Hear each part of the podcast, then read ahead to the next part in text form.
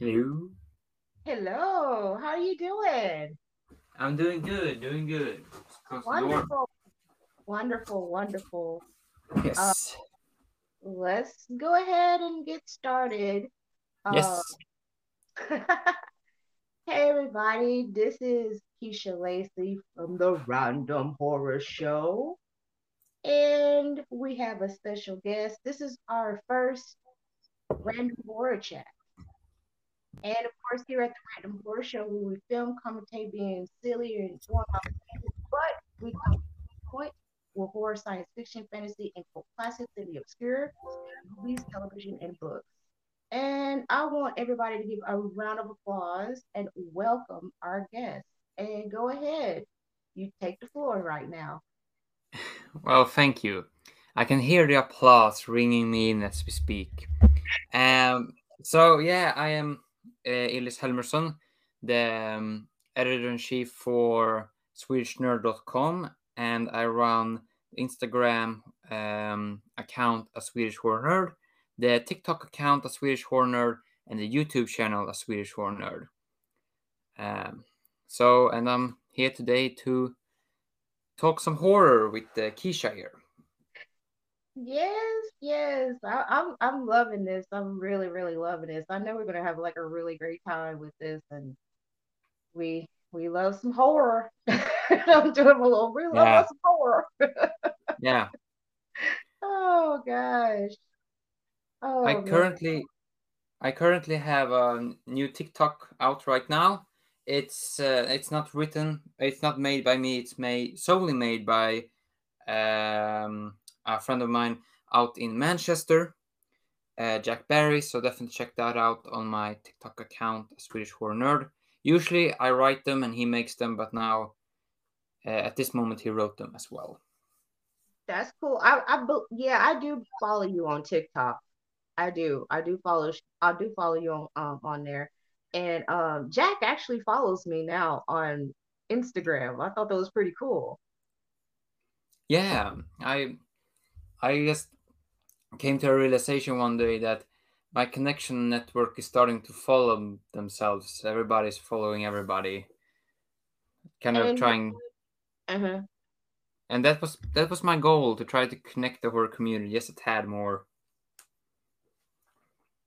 That's the same way how I feel too. Um, just connecting with the horror community, and you know what? It's it's paying off.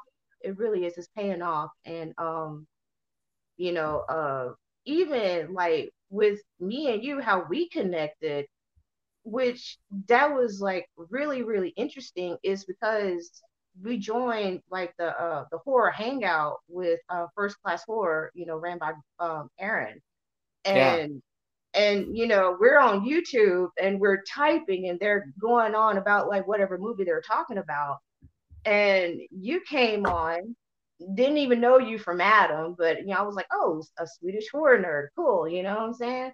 And then yeah.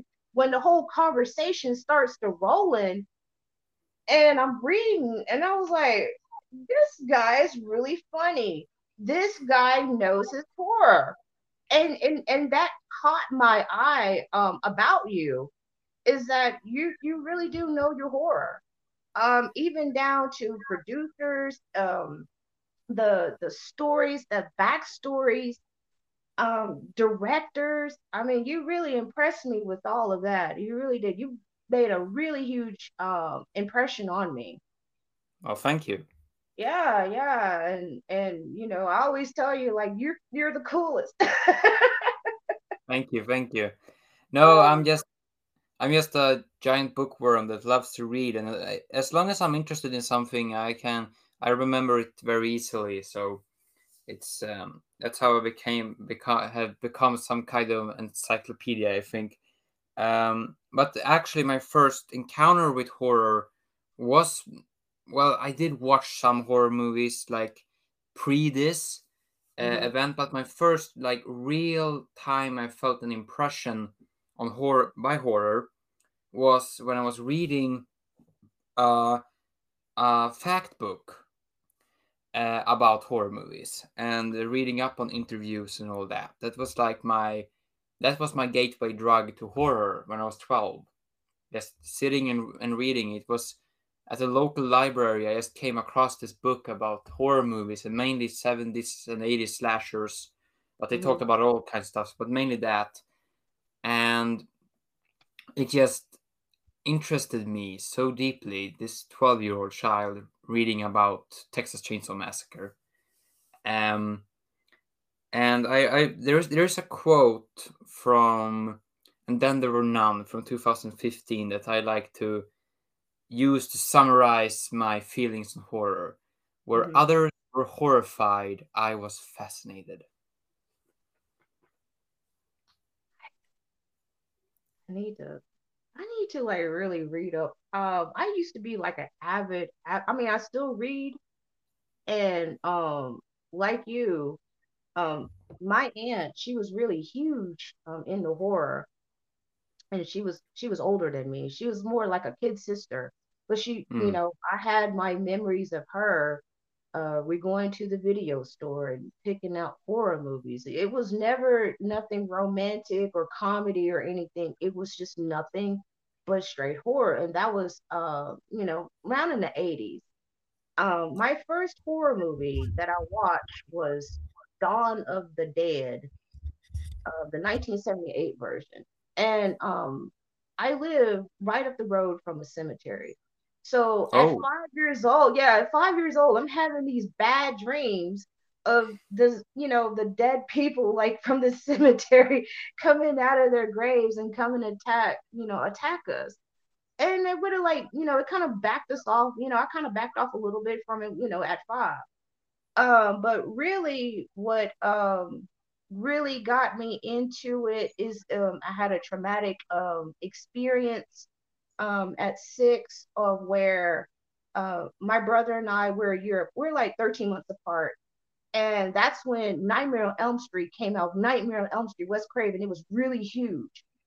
And I read the uh, how Wes Craven um, started up the character of Freddy Krueger because he's seen this guy. He was like old and cragged, and you know, scared him yeah, around right. yeah scared him around seven, six or seven years old and um my brother and i we shared a bed and my mom is telling us y'all go to sleep. You know we had school in the morning. And we were talking you know just being kids.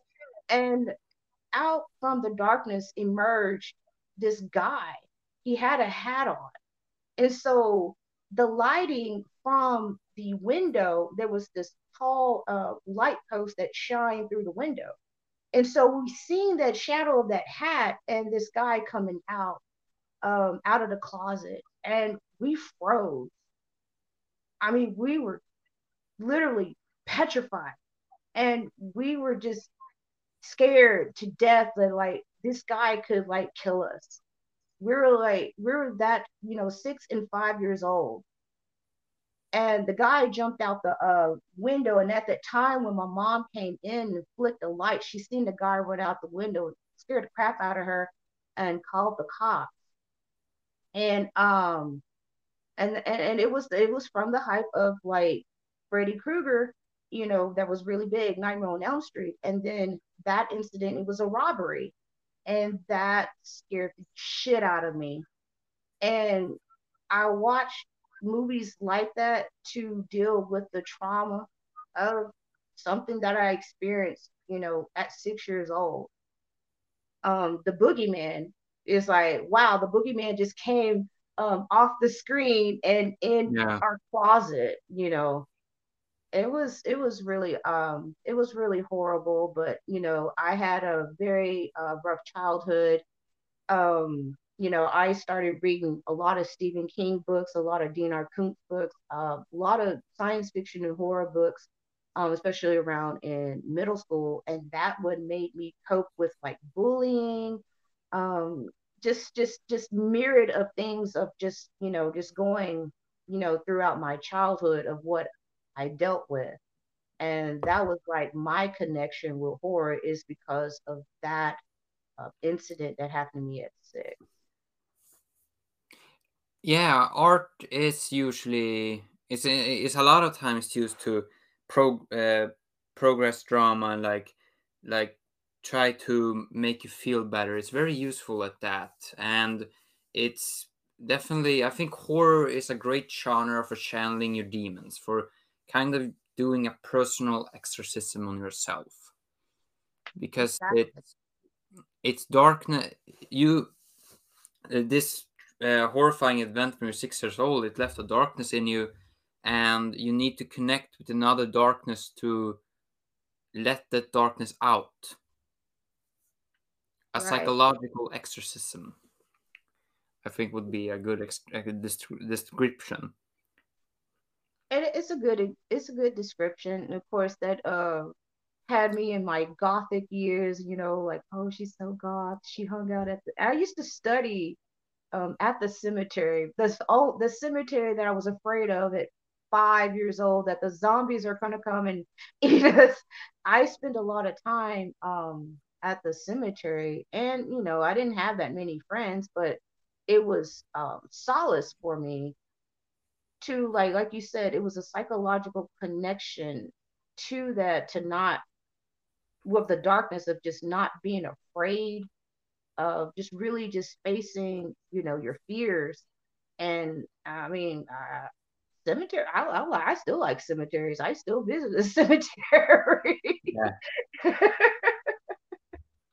oh, not as much as I used to, but um, but yeah, like I don't understand why you know people like, oh, cemeteries are so scary and blah blah blah, and I'm like, no, they're not. The people are asleep. They're dead. And, you know what can you do? yeah. yeah. But oh, yeah.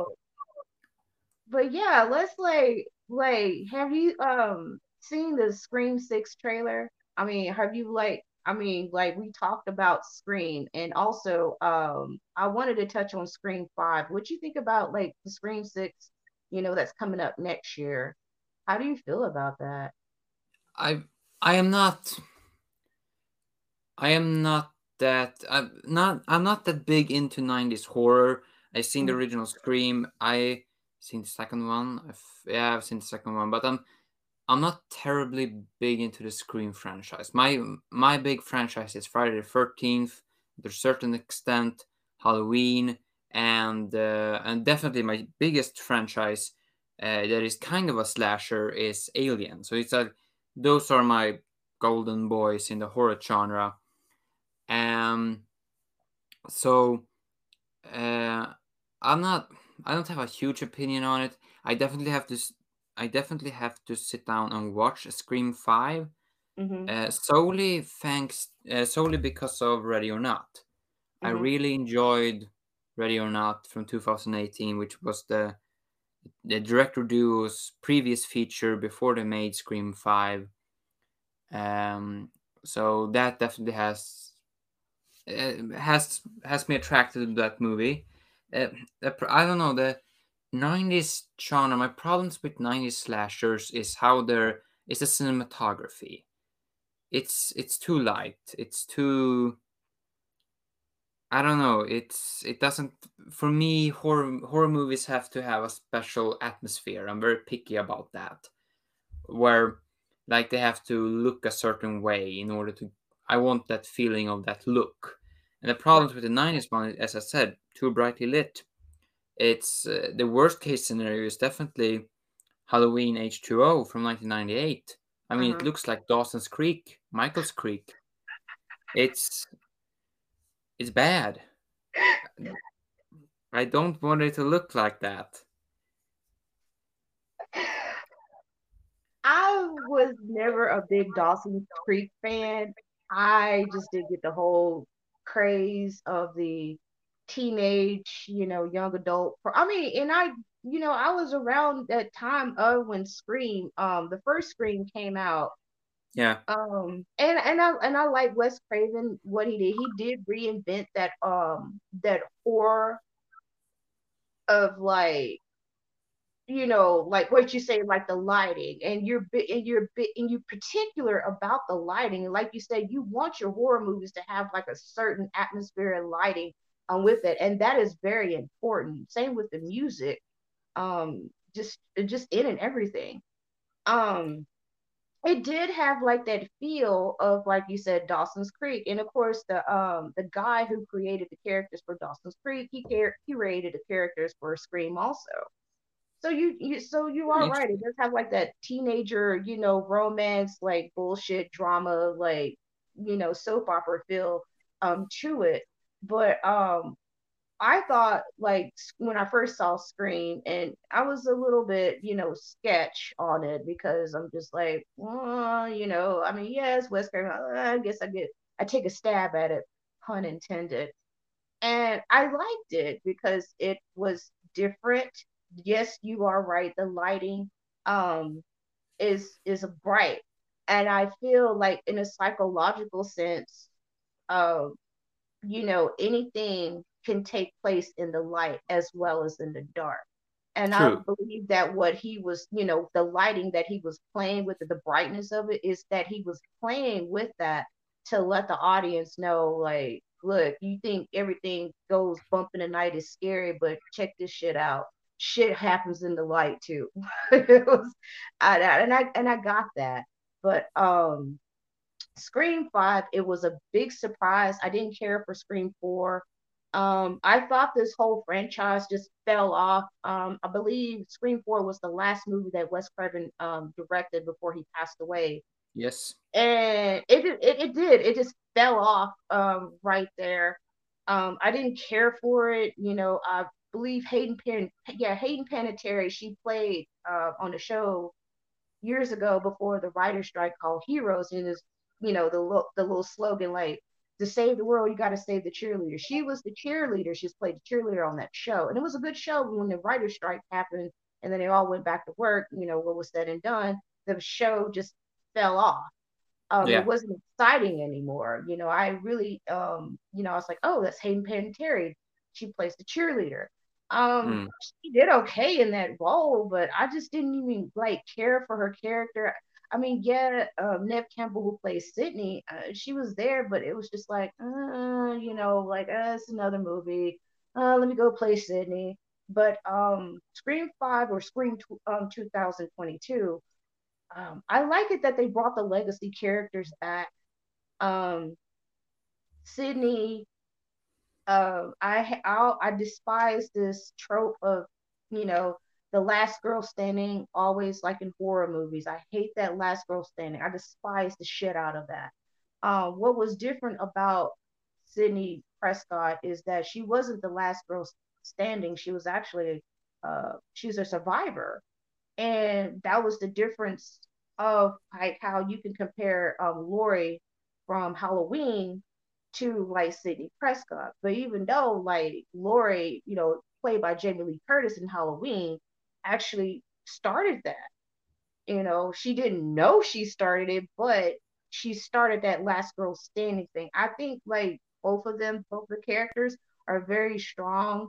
You know, they're they're vulnerable and you know, you see everything what they go through, like especially uh dealing with murder and and and somebody's coming after you, you know, mm. it, the psychological, the, the trauma, um, the violence with it and it was it's not more of like well she's she's um she's alive because she wants to live. It's more of like she want to survive because she ain't trying to deal with this shit anymore. Yeah. And um but i feel like this um scream six that's coming out next year um i think it's like a torch that's passed on from the legacy characters to like the new uh, mm. generational of horror um, audience to like you know to keep the franchise going. I like the freshness what they did um, with Scream Five. I really I thought that was going to be stupid, but it worked itself out, and I was like, all right, cool. I'm game, and usually if I uh, watch a horror movie. Mm and I'm not screaming at the characters and I'm not and I'm not saying get your ass up, get the fuck up, come on. you know, if I'm not doing that, then that's that's an epic fail for me. True. I gotta re- I mean, you have to be really, really into it. Because if you're not, it just, you know, you just like meh like that. Um since you like mentioned uh, yeah. uh Friday 13th and everything. Um I I I it's, it's I I I like Jason, and I think like maybe like um after was it like Friday Thirteenth, uh, New Blood. Yeah. Um, that's where the girl she had the telekinesis powers and Yeah. you know yeah. I I like that one. I like all of those up to six. Um, and then you know it just kind of just just like eh, it just fell off. And um, I know when they came out with Jason X, and I like the um the other one, our the one with Freddy and Jason, and they had like this Yes. big standoff.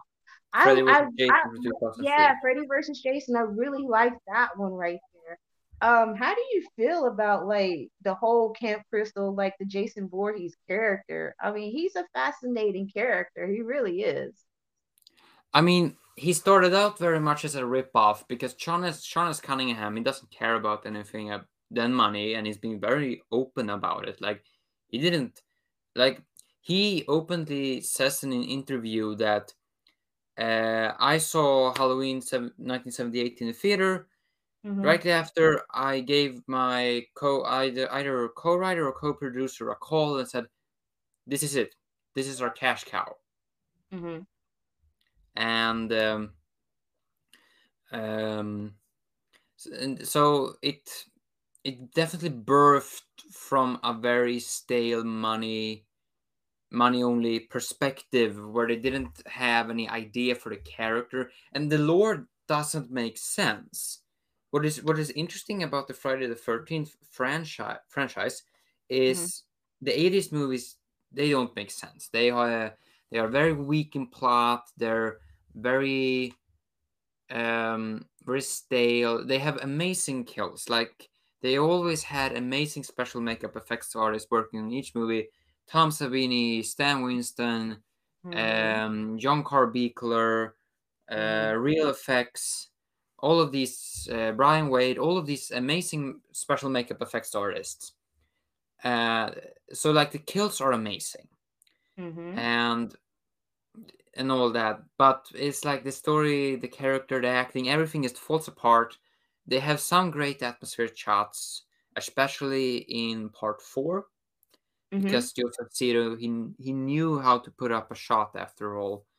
Uh, but what is interesting about the friday the 13th ones is i think if it wasn't for that stupid legal battle like sean s. Mhm. cunningham seriously my guy um or i i don't know the details he might have some right in the matter i don't know. But anyway what it's like what is interesting about the friday the 13th franchise is the interesting ideas in the friday the 13th franchise. They didn't pop up during its golden age during the 80s because like the concept was very much the same. Kill Mhm. sex kill sex kill sex killer gets killed. Like that's the idea. Now interesting ideas are starting to pop up and there's some really interesting unmade scripts out there where they really take a deep dive and they and they started that in a way in Friday the 13th part 6 because that's when the idea of Elias popped up his father and there Mhm. are comic books about it it's also very interesting so after a while interesting ideas popped up but they have never they've never really explored those ideas in in the movies and i think that's very sad because there there there was a scene in the script of friday the 13th part 6 from Mhm. 1986 which by the way was shot in the same time town in georgia where they shot halloween 2 uh, Mhm. rob zombie's halloween 2 that is Mhm. uh, but anyway, there was a scene where Elias went to visit his son's grave. And then in one of the scripts in Freddy vs. Jason, where Kane Hodder was still intended as Jason Voorhees before they switched him out because he wasn't tall enough, according to the director or producer or both, um, Mhm. where he was supposed to play Elijah, Elijah's Mhm. so there is a lot of unmade potential with that character but it, it is an interesting character and yeah i think you can do a lot of with him You made you raised so many good points. Um, you know, with um how 80s horror was, gosh, especially with the characters. The characters were flat, two dimensional, or not even no kind of dimension whatsoever. Like flat as this copy paper that I'm looking at from my yeah. copy machine. And, and and it was right, like sex, kill, sex, kill, sex, kill. It's like, okay, uh, I I get the whole yeah that part right there, but it just became so boring. It was just a free for all for like any horror movie because you had um like you said, it was like that cash cow and all of that, and uh, that's the reason why they start churning them out. Um, you had Sleepaway Camp. Uh, you had um, what's it's another slasher film um, with like sorority house massacre. You had just a crap load of like these same. Uh, I, I call it just just box made like pudding made box. You know, you yeah. just pour take it, pour milk, whip it up. There you go. You have pudding. It was like these movies back in those in the 80s. It's just mm it was just cop, you know, just cookie cutter. It was really cook, cookie cutter um, movies. Yeah. And I, I, I, and it was like when the uh, whole, like, I remember at 10 when RoboCop came out. And that is, it's a, it's a horror. Like, RoboCop is horror. It's, it's, it's a Frankenstein movie and it was very yeah. it was it was sentimental and I and it won my heart because I would watch RoboCop every weekend that I ever get a chance. Yes, it was rated R and stuff like that, but uh, I would just watch it all the time because I just understood. I was like, dang, I guess all these books that I read, I just understand some subject matter a little bit deeply. But it was just the subject matter of it, and just you know, you felt that um, you felt it when Murphy you know, lost yeah. everything. And then he just like became like a machine for OCP, but people really didn't realize that like he still had a soul. Um, he still felt things.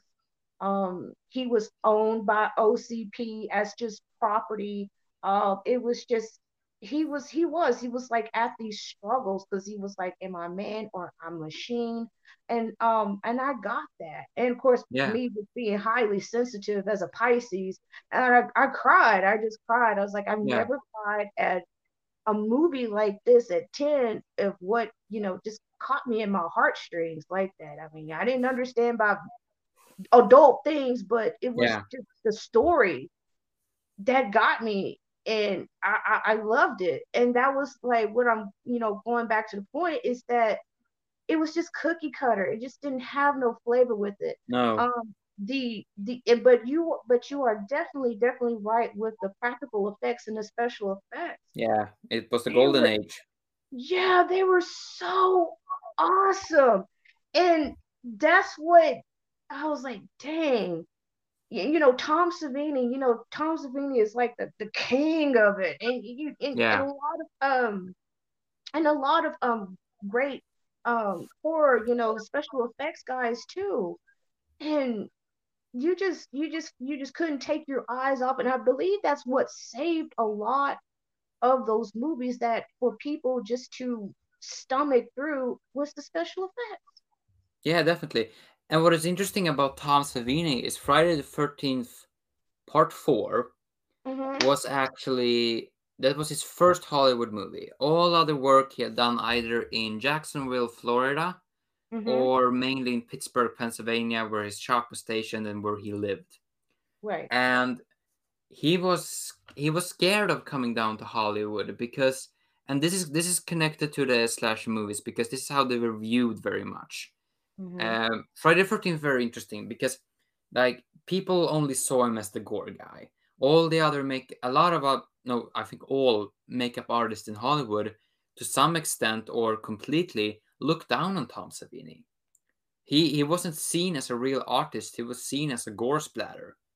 And uh, in in P- Paramount originally hired Greg Cannom, which mm-hmm. made it which uh, he, he was a Rick Baker apprentice, freshly oh. off Rick Baker's pro- uh, projects. Like if you were a Rick Baker apprentice or a Stan Winston apprentice or a Burman apprentice or a Chambers apprentice, like you were the a god. You were the golden child that nobody could touch. It was kind of how it was viewed.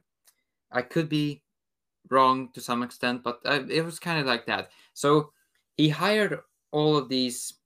Uh, Alec Gillis uh, talks about this in, in, in, an interview with Stan Winston School, uh, where Greg Cannom hired all of these guys. He young guys that were like my age, like 20, 21, and uh, Kevin Yagher, Alec Gillis, um, now lost, but a bunch of bunch of young up and comers that are now like Oscar nominated people with 40 years experience in the business or Oscar mm-hmm. winners.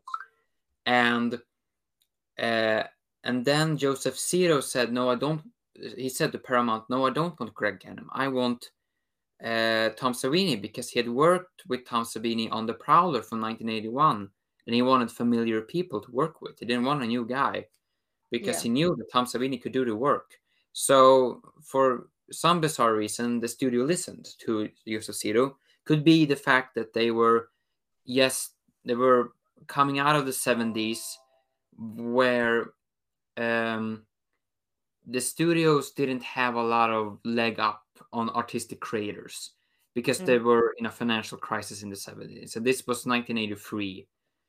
so I think they were like still recovering. So they mm. actually could listen to the artists and not say no you're having greg cannom so and people and the young guys that were hired were like when they got the news that greg Cannom was now fired and instead tom savini brought in they were very disappointed and and uh, thankfully after a while they when they started to know savini they really enjoyed um his, his work and working with him. He was a really nice guy.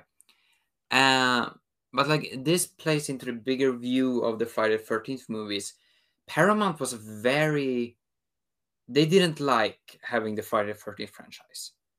It was not something they liked to have. They they saw it as very a degrading thing.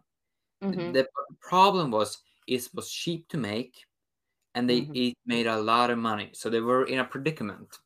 We're like, okay, so you're like this classy studio with this sleazy franchise, and what do we do? So they wanted to kill and kill um kill off Jason, but it mm-hmm. made so much money they couldn't. It just kept going, and um, eventually they sold off Jason in 1990.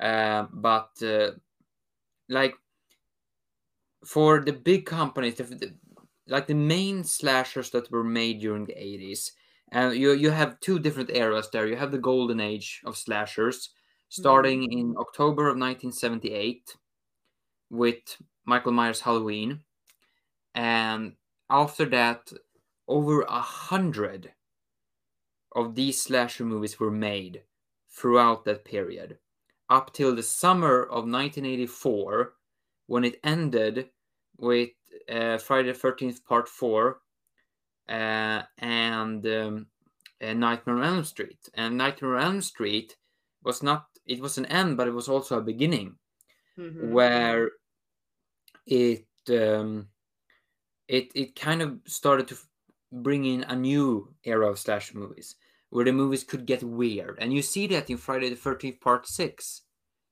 Um, where they got weird with that movie. He's a zombie now. It's wacky. Uh, it's not as like the movies didn't after uh, the Friday Thirteenth is interesting because you can kind of see the uh, timeline here mm-hmm. of how slasher movies were viewed and how they were used. Like when you get into the 90s with Friday the 13th, you can't really use it that way. But with the remake, you can use it. Mm-hmm. Uh, so you have the golden age, 80 to 84, where like they were just spitting out this thing. Like you get a slash movie, you get a slash movie, you get a slash movie. All of these movies were made by sleazy, low budget corporations that like they didn't care about anything but money. And it's uh, a lot of these have very sleazy, sleazy um, sad stories, and it's no surprise that from this world was where the Weinsteins were birthed. They came yeah. from this world, and so, but then '84 after Nightmare on Elm Street, and were like people were just getting tired of these cookie cutters movies. Yeah, like some of them, like Friday the 13th Part 4, they were making money, but mm-hmm. it's very stale at this point. Like people have seen it a hundred times, literally. And um, so time to get weird, time to have a tele- telepathic, telepathic girl, and time to have a zombie Jason, time to have a Jason on a boat in uh, Vancouver, New York City, and all of that stuff. and then in the 90s, 93, they got even weirder when they were bought up by New Line Cinema and they tried some weird spirit gulag because the slasher movie era was dead. Nobody wanted to see slasher movies, and that was the case until 96. And I would definitely say that Freddy vs. Jason is the last of what I call the Dawson's Creek slashers from 96 to 2003. Brightly lit, everyone is too pretty, it's all fluffy, it all it all looks like a cotton candy movie that just disappears in your mouth or in your mind. And then you have the remake in 2009, and that is very much like the, now we are in Michael Bay territory. Now it's more gritty, but it's also oversaturated in a, in a way that everything is like everyone is super pretty. He has he has some kind of way that all of his even even though that movie was only produced by him all his movies that are produced by him, mm-hmm. or not all, but a lot, they have like this look to them that it's it's it's almost too cinematic. It looks good, but it's almost too cinematic. Yeah. So you have that style, and that was very prevalent. And of course, you have Jason X, which is like its own weird thing where, like, direct to video garbage wanted to go up in space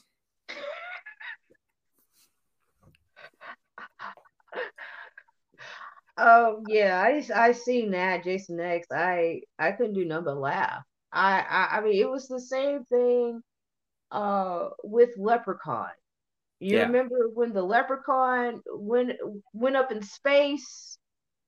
Oh darn, I have like all the Leprechaun series and I was like, I need to rewatch these Leprechaun movies but that was you know where you had uh leprechaun in the hood then you had leprechaun in space and you know it just gets really ridiculous like just every year when they throw out you know some um you know supernatural horror character um and what you were saying about new line cinema and what you said um about nightmare on elm street New Line was not as big as Paramount, but no, very small. but yeah, but it started up with Nightmare on Elm Street because I remember New Line having Nightmare on Elm Street and a couple other films, but you know, you don't you you had like those um smaller uh you know uh, studios like them to like have horror movies but yeah i mean totally you know it just did it just got really weird um, with it. Um, it was just like, you know, Jason just didn't have no rhyme or reason. And you're right, the whole um, story of his mother and camp counselors, it was just really stupid. Um, I was actually born in um, 78, March of 78, uh, before Halloween um, came out in November. Uh, I, I I think that's I was like, man, that's a special time, you know. Michael Myers and um I showed I showed my daughter the the you know original Halloween movie, and she's like, "Man, that is the scariest shit I've ever saw." I'm like, "Yes, it really is." I'm like, "It's still." And it's John Carpenter, and I and I love John Carpenter movies. Um, They Live, that was a really good. Is his it's a corny science fiction, but the message in that movie, uh, really is relatable, especially with social issues and social um, things that we're dealing right now. Um, yeah, I do like it when um, the horror directors do take different venues, just like not just from the same character. They uh, branch out to do something a little bit different from what they did Um, you had Wes Craven who did um, Vampire in Brooklyn. That was just the cheesiest B movie, but I loved it, and he, he did. He kept it in the B movie range. Um, he did Curse, and of course you mentioned the Weinstein. Yeah. Yeah, wine. Yeah, wine fucker, wine bitch, fucked his shit up.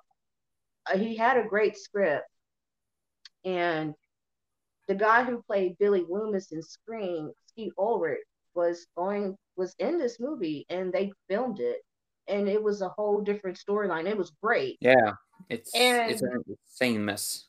Yeah, and they like just literally just changed the story. They changed everything up. Wes was like, "I'm done. Fuck it. You know, I just get my money. I just don't want to be a part of it anymore. Yeah, it has something of my name of sort, but you know, Weinstein just like they just really just asked that movie up, and it would have been a great werewolf movie on Wes Craven. Um, another one is People Under the Stairs. It's a 90s horror. 91. Yeah, it is so good. And yeah. Yeah, and um has um two actors that played on Twin Peaks. I remember them. Yeah. I used to watch, yeah, I used to watch Twin Peaks, you know, when it came out in 90, you know, David Lynch. I love, you know, some David Lynch movies also. Yeah.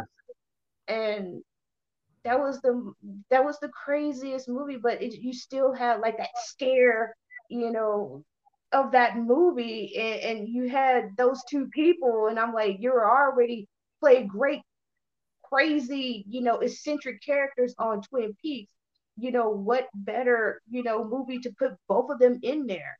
Um tom what's his name? Tom everett. Yeah tom everett. He was the werewolf on stephen king's silver bullet too. I said yeah. one. Silver Bullet.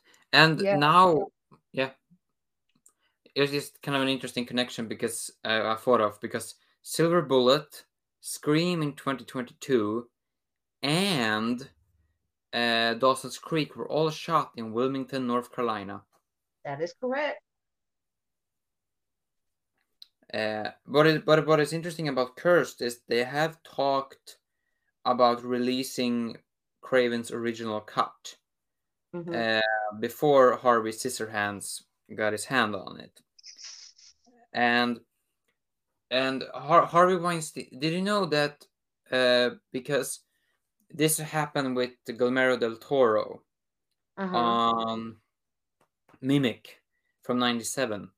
He, he sold a script to Weinstein and he made it under Weinstein. And he, Harvey Weinstein, of course, he wanted to change it because he he was a true fascist in that sense that he wanted to control everything. Mm-hmm. artistic liberty didn't exist, doesn't exist in his mind. So, um, and Guillermo del Toro uh, is good friends with uh, James Cameron, and James mm-hmm. Cameron almost went in went into a fist fight with Harvey Weinstein over that.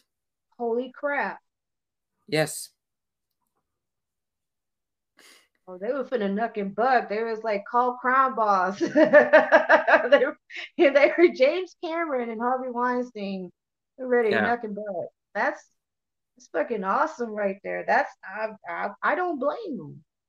No, I, and I mean, I mean, if you if you count out the pervert part, which is kind of hard, right. but if you do, uh, like there's not too much differences between Cameron and Weinstein because because Cameron is he has that same mindset making a movie there like no I'm not a flawed human being that needs help occasionally.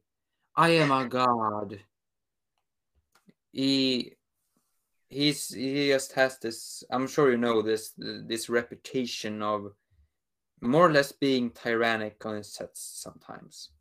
Mm-hmm. Yeah, I read that that Cameron can be a bit of a an asshole and like and that huge that huge ass ego of his.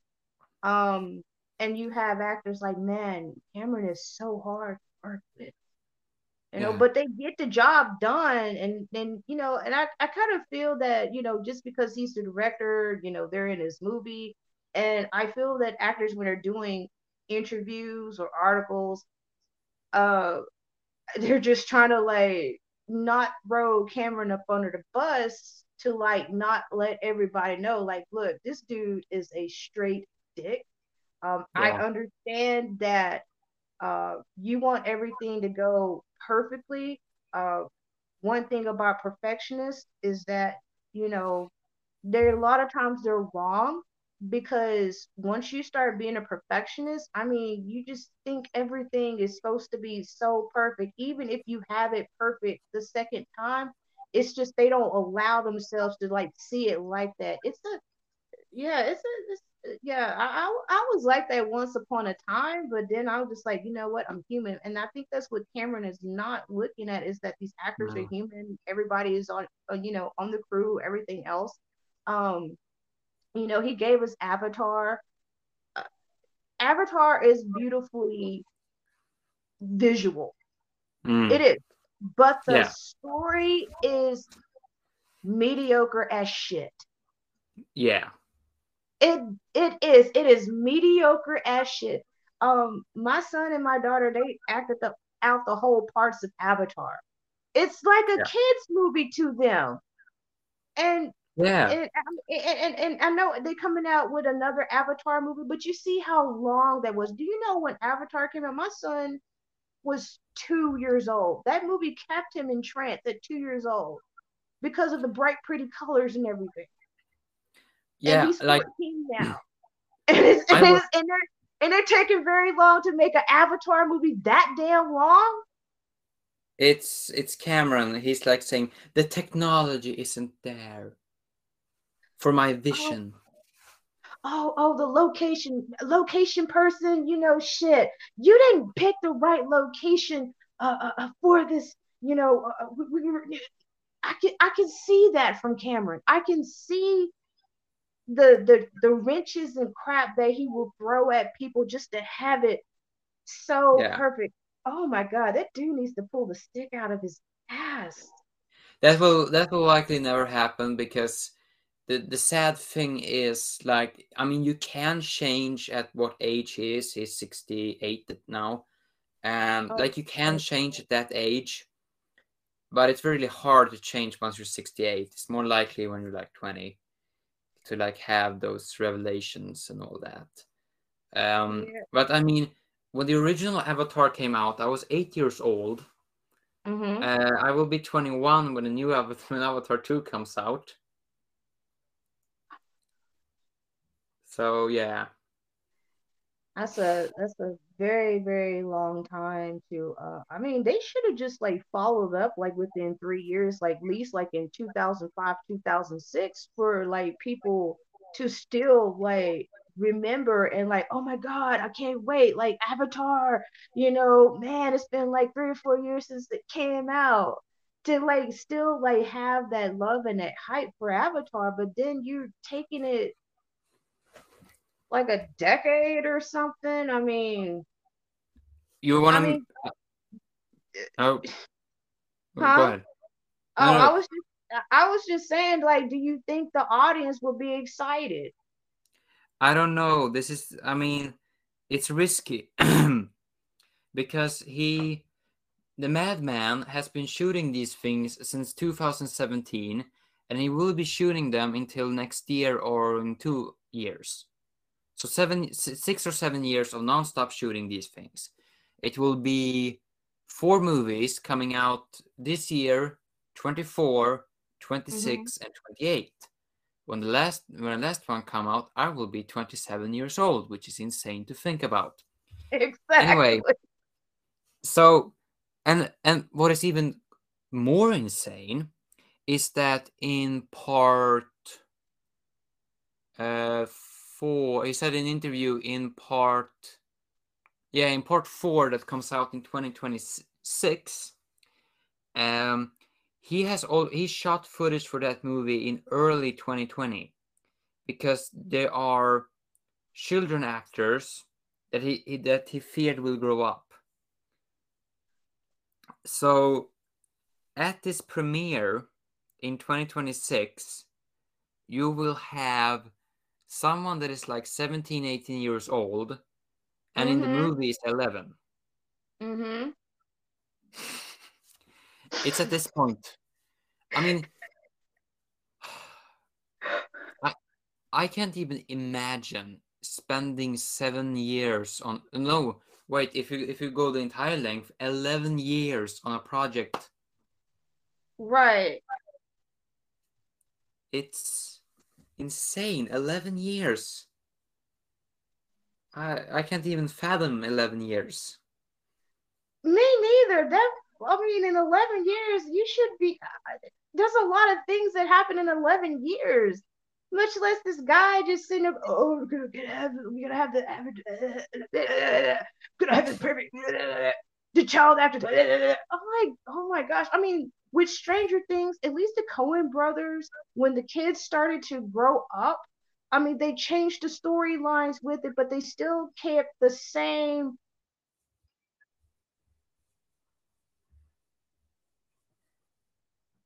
Hel-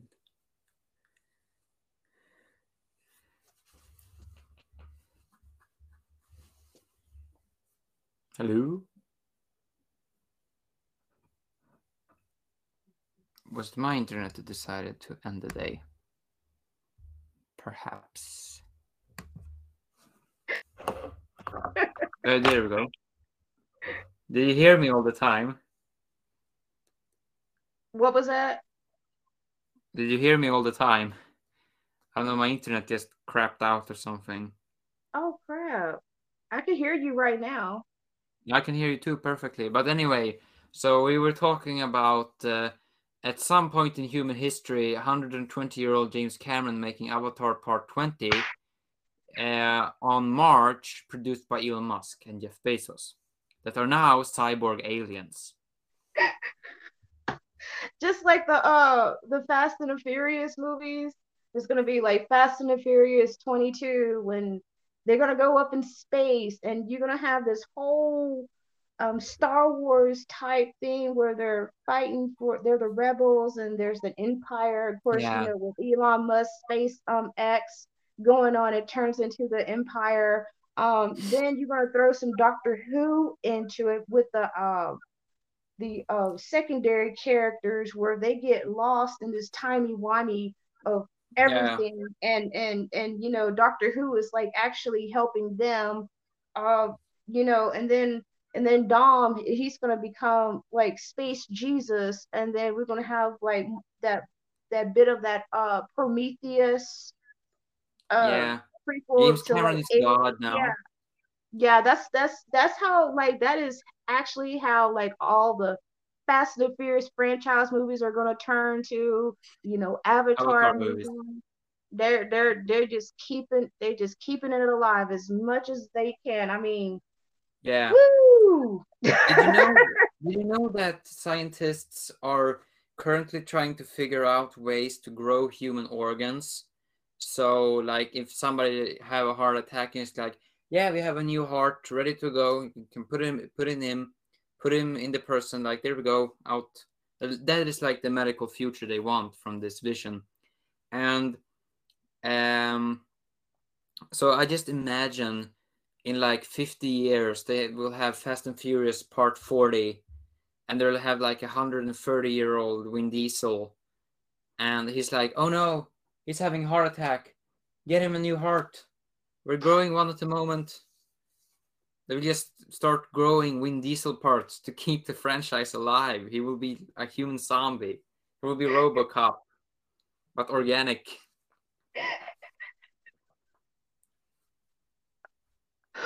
And then he might turn a little bit evil, like his character Riddick. yeah he yeah let the yeah yeah because he let the dark side take over him too. From this new grown heart, this new organic Yeah. grown, this non-GMO heart that that's gonna happen to Vin Diesel. yeah like like Oh a, yeah uh-huh.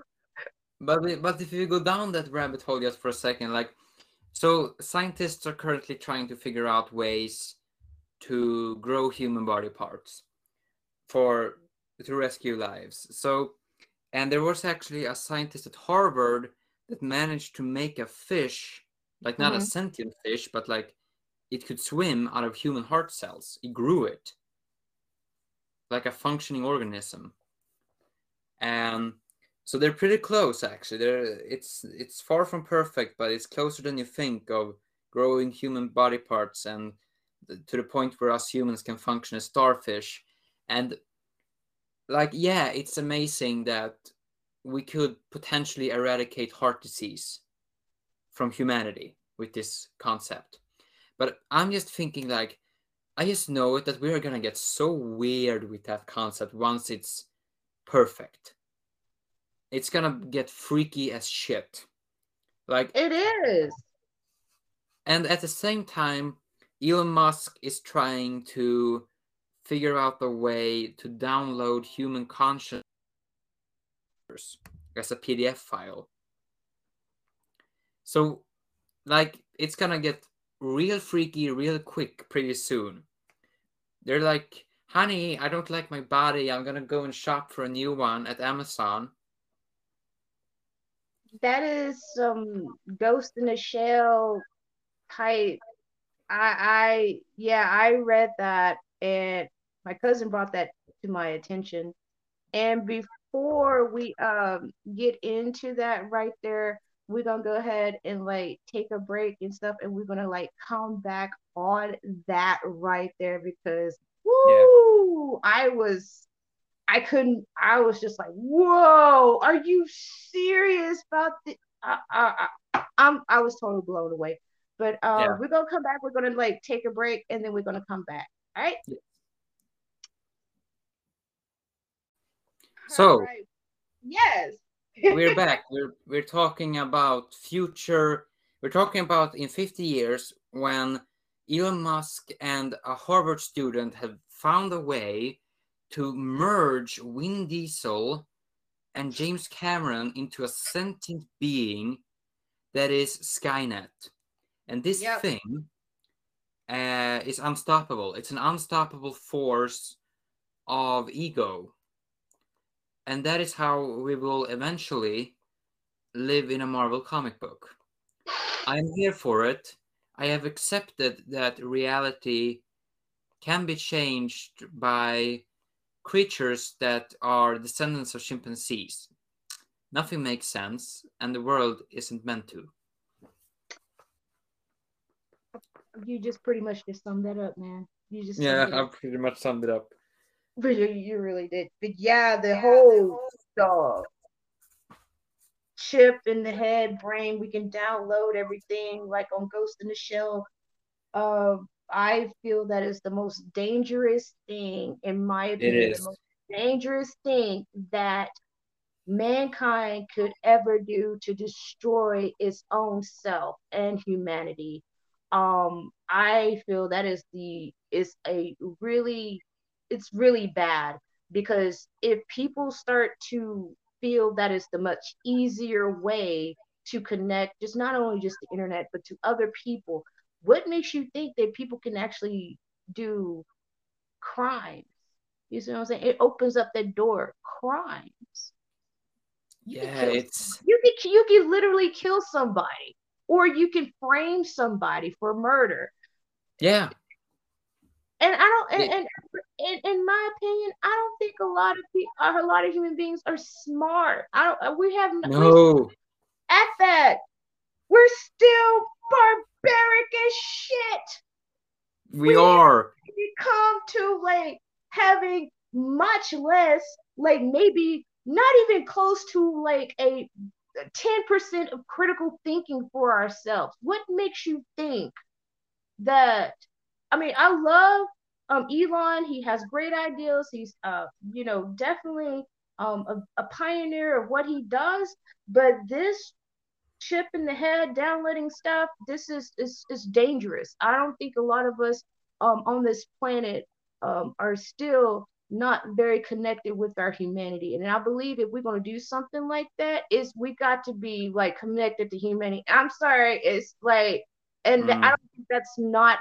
I don't think that's not going to happen. Maybe like after me and you are super dead, like within 100 to 200 years, maybe um, you, I'm, I'm a big Star Trek fan. You know, maybe you know we have somebody that has like uh, uh, engine propulsion and and science, like advanced science, and then you know we have aliens like the Vulcans that yeah landed. There's got to be like a World War Three. I believe we're not gonna we're not gonna we're not gonna have that. If we do, it's going to be way way into the future. Um, but a lot of us humans really have to get our shit together. It's, it's, we do, we do, and we we question why because I I'm a firm believer in uh, spiritual realms in other worlds and all that, and humans always ask like why like people that do believe like me in that stuff like they ask why don't they contact us? I was like hmm i wonder why i wonder why. Could it be because they see us as like nope that ain't happening anytime soon. Right. I'm the same way too. I, I i'm really big um on a lot of spirituality and it's oh gosh, uh, I can go on with that right there. Me too. The, me too. The, the, rise of all of this, uh, you know, I do also do tarot readings, but um, a lot of people do all this tarot, and you know, I'm an empath, and I can sense your energy, and and um, there's people out there that actually use uh, the whole spirituality, uh, interdimension, you know, uh, you know, mm. Philosophies and things like that yeah. as scammers and manipulators. And they see that as a big cash cow. And it is, it's really, really very it is a massive really cash cow. It's a, it's a trend, but one thing that they don't understand is that this is not a trend. Um, no, it isn't. And um, my background is that I grew up like very strict Christian, all of that but I knew something was different with me. Um, and it, it's a little strange because there's mm-hmm. that I noticed about myself. I'm, you know, a bit clairvoyant. Um, of course, I'm highly sensitive um, mm. to a lot of people's energy, how their reactions, and even just reading like their body language. It, and it, it, it did. It caused me to be um, an outsider to you know and, and, i'm just like i can't you know you have that feeling like i can't be around this person because something about this person is sinister something about this person is really off and mm. um, a lot of times that has helped me but a lot of times i ignored it because i didn't know uh, about that about myself mm. but um, i went to i took a reiki class reiki healing class um, there was four of us two of them was just actually in for the trend. And there was mm. one lady that um, I connected with because she was there because she has it. And I, mm. it, I automatically seen that in her. And I think with the whole uh, spirituality thing, it's going to come to an end. Um, I it, it's always like when something is trending and somebody and they just take it and just bastardize it. Mm it's, it's it's like they don't they don't respect the origins of it. Like uh, like I said, I'm into hoodoo, but hoodoo yeah. is actually uh it's like a bloodline thing. And like I get that from my grandmother, and it was a you know for us like in Black um American um culture, especially down in the South, that was a practice that was like from the African diaspora, you know, the um, you know, with the Yoruba yeah. religions and things like that what they brought over. And yeah. that was a way of for them to connect of all the atrocities that was happening. And that's in my blood. And so yeah. when i start seeing that from my grandma she would do things like she would put red pepper at the door. She we had you know they have a horseshoe over the door um, there was things that she did and i was like you know what i understand what she's doing but what is she actually doing that looks like witchcraft right there but a lot of times they had to use that background like yeah i'm a praying woman christian woman to like disguise of the hoodoo that they've been learning and knowing and everything Mm. else. It's actually on both sides of my family. And you know, and I'm very proud of it, but you still have people that think it's evil. Um, you know, uh, uh, it's not about God. You're you're you're, worshiping the devil. Everything you don't understand is evil. That's the basic human principle. It Um, is.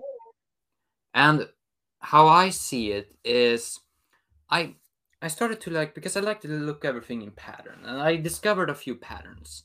Mm-hmm. And one pattern I discovered is why is there why is creative people and and and people with brain types that are more likely to be, become creative Mm-hmm. why are those people the people with prophetic dreams and people that can sense energies and all that stuff? Like why is that? Like okay is is it because they are creative and it's all it's all like in their head? Like no they they believe it too strongly i don't think that's the case. What i what i'm thinking is that all of us human beings have like a wi-fi link to the spiritual multiverse. We all are connected to it. Like because our brains are computers so if our brains are computers why can't there be a wi-fi in our brains but connected to a spiritual multiverse?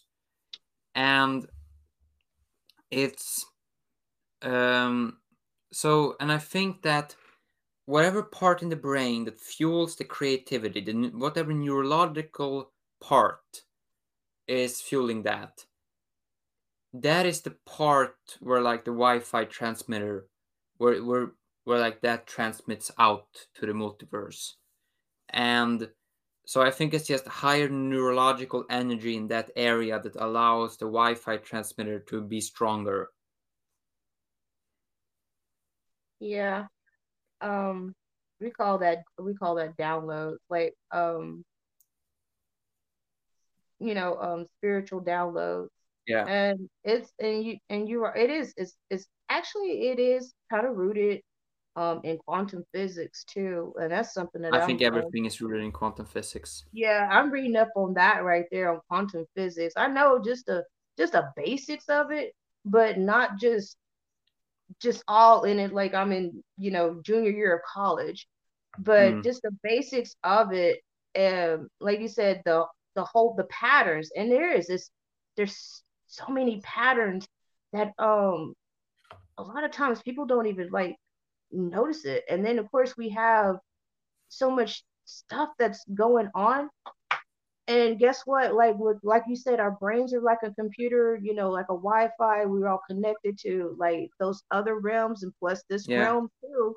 And guess what? It gets clogged up.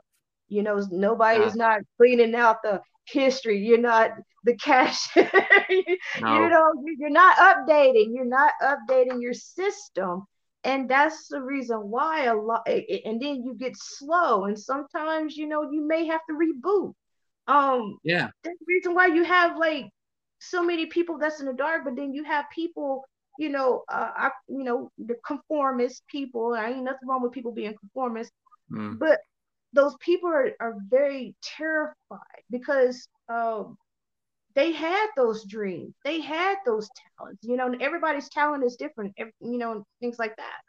Yeah. But you had somebody long time ago who told them that they can they couldn't be that or they can't be that yeah. creative you know you suck you know you're not going to make it you're going to be um um subpar with it.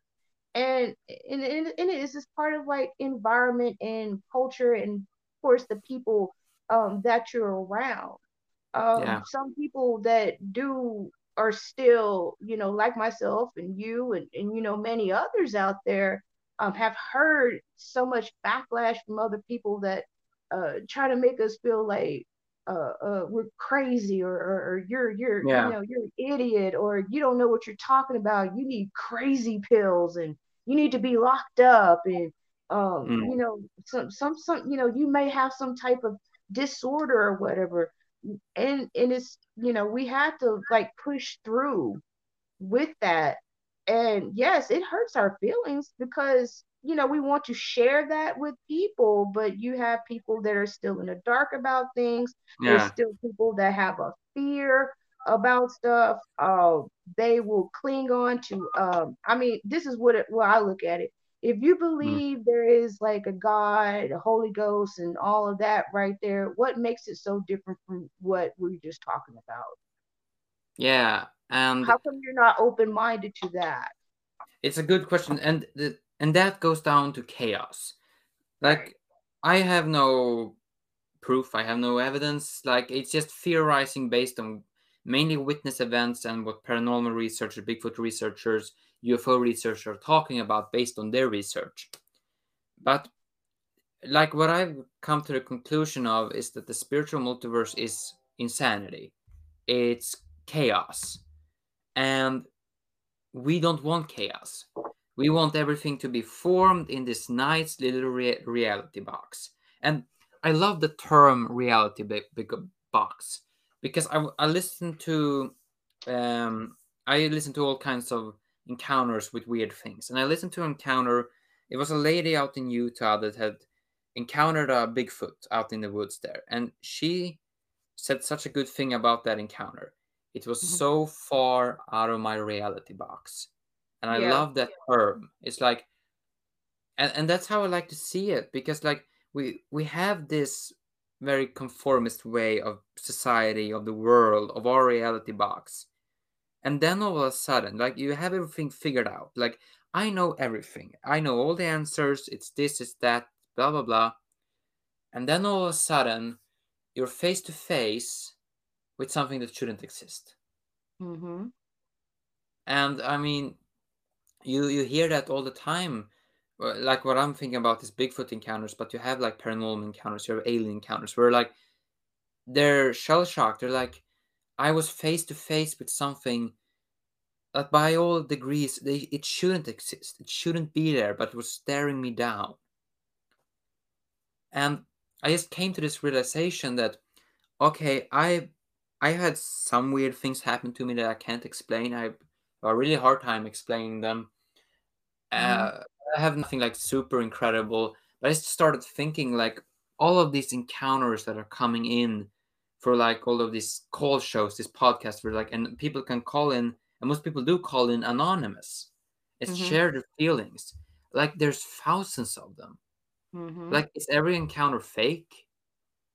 And it's to the point where like they're so diverse in perspective of the world. It's biologists it's artists it's lawyers it's court judges it's sheriff it's uh, it's police department people. Like all of these different world views that are seeing the same things.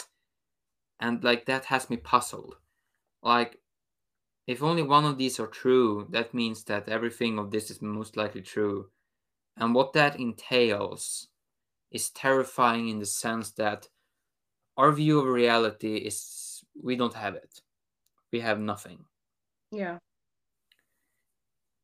And what what made me realize that this is most most likely interdimensional if it exists is an encounter from Sky Skinwalker Ranch. And Skinwalker Ranch is very interesting. It has all types of encounters.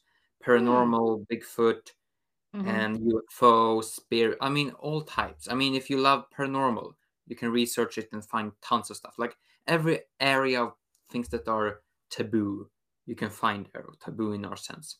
But there's one encounter that I heard from there that like really messed with my brain. Like how, like UFOs and ghosts is already weird that that's connected, but this encounter was ultra weird. Mm-hmm. But there was a couple of researchers out there that was researching, and they claimed they saw a velociraptor and Yeah. shot at it, and it Yeah, and That. yeah, and I was like, a velociraptor. What kind of, in what world does these three connect paranormal or four paranormal Bigfoot UFO and velociraptor? Like a velociraptor? uh, How? Then I realized it's all interdimensional. Like it, it most likely didn't come through fully because they shot at it and nothing happened. So I think what it was was a fingerprint from another dimension because I think the reason why these hotspots like Skinwalker Ranch are so active is because the Mhm. walls between reality is very thin there. Um, so things comes through regularly. I think that's just you have those hotspots where that happen, and I think it's just there exists, like Stephen Hawking said, infinite universes. Like there's possibly a universe where dinosaurs still roams, and and like they caught a glimpse of that universe out there, and it's it sounds insane to say like like these people caught a glimpse of a universe where there's still dinosaurs. Like that's crazy talk. But if you look at the science, technically not. And that's that's that's really interesting. Uh, it is. That is. It is really interesting. Um, I just don't think we're really ready for stuff like that. And I No, do believe there, yeah, I do believe in like alternate uh universes and um realities. It's, it's the mirrorverse. Uh, I was watching uh Star Trek Discovery, uh, and um there was like this mirrorverse. You have Yeah, the Terran, and then you have their uh Star Trek, you know, universe. Uh, the Terran were more tyrannical. They were vicious. They were just they were yeah, ruthless. And the characters that they met themselves from that uh Terran universe, and they just like, whoa, you know, how this is, you know, they just couldn't believe that that themselves can be like this. And I think I was like, you know, that's maybe, you know, what we you say yin and yang, the light and the dark. Uh, we yeah, all have that yin and yang, the balance of everything. Um, I believe in that, yeah, and I I, I totally um believe I have a dark side too. I was like, ooh, that yeah, scares me, but I was like, well, I can, you know, I'm, but I accept it. I really do accept it, and um and the whole like paranoia um thing oh my gosh. I mean there's nothing around here is nothing but ghost stories um my grandparents yeah, actually have a um ghost that is that's been in their house for the longest longest time. Woo! Uh, it, it, which maybe not be afraid of things like that yeah, because um they're dead.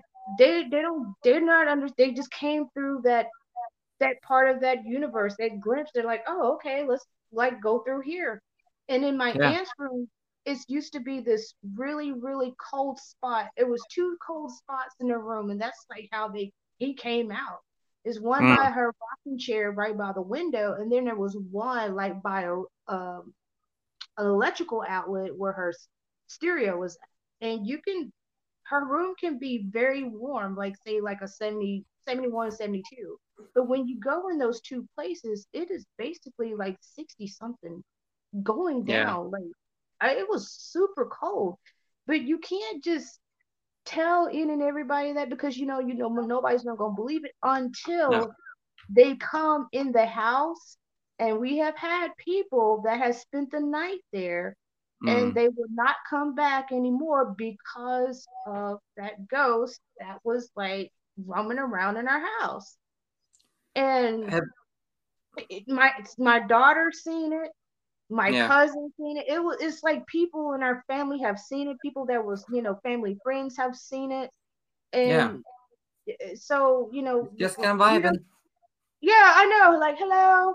But it used to like watches when we are in the kitchen eating, and it would be in the living room, and it would just be this big, tall, black shadow just sitting there, just staring at us. And you know, we were like, "Oh crap, this is unnerving. This thing," and we're looking at the corner of our eye, and we see this shadow sitting there watching us eat. Yeah, And yeah, it, yeah, it, it, it, it got a, it got a little bit, ooh, but like during out the time my uncle he passed away at the time he he understood all of that and he was like you know one day if you if he comes through or whatever just call his name or ask him for his name and just talk you know talk to him be friendly and when i yeah. started doing that i wasn't scared anymore You you know what is there is a very interesting encounter from uh, the real life Conjuring house.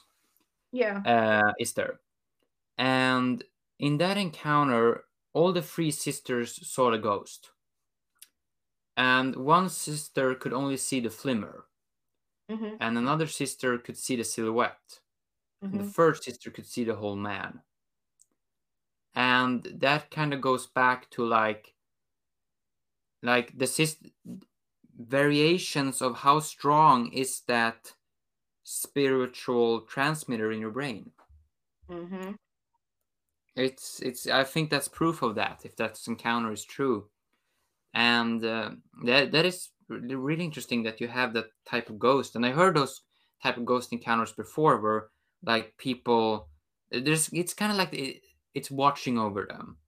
And i i heard of on a one of those call-in podcasts there was a, a similar uh, to you paranormal encounter where they lived in a house Mm-hmm. uh, where an elderly couple uh, they wanted children but they couldn't get children Yeah. and the moment uh, his mom got pregnant with him the house started to smell that like it kind of yeah i think the ghost smell is kind of like that kind of sulfur-ish kind of smell Yeah. and and so uh he and like they put new wallpaper on the house they like did a bunch of renovations and the smell didn't disappear. He couldn't figure out. And the day he was born the smell Mhm. vanished. And he talks about that from time to time and especially through his childhood when he was living constantly in that house he could see and it's the same way you describe it like it was like this man watching over him.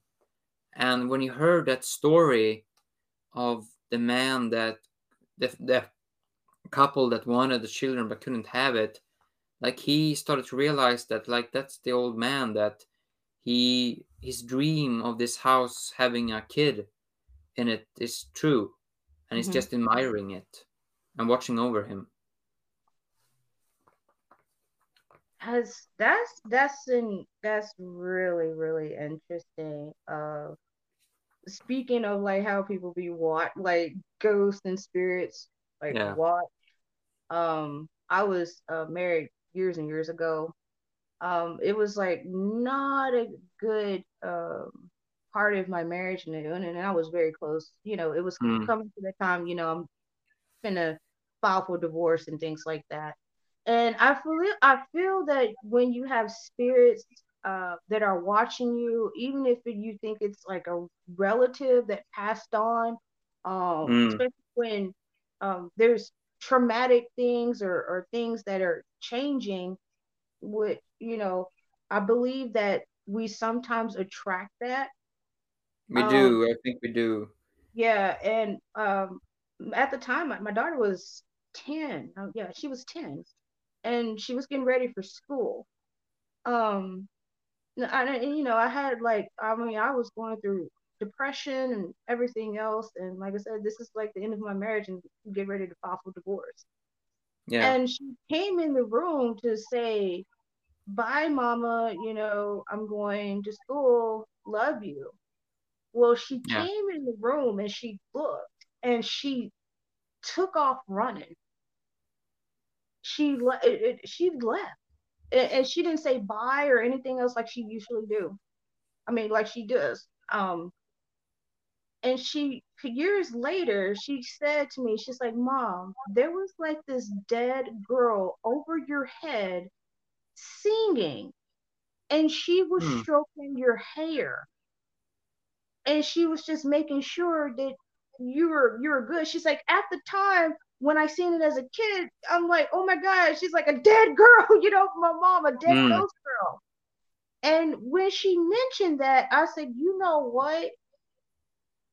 There was somebody humming and singing over my head. And I remember that. And the little girl Mm. had this very soothing hum that she knew that I was going through a lot of things. Um, she knew that you know, I needed. It's like she was protecting me.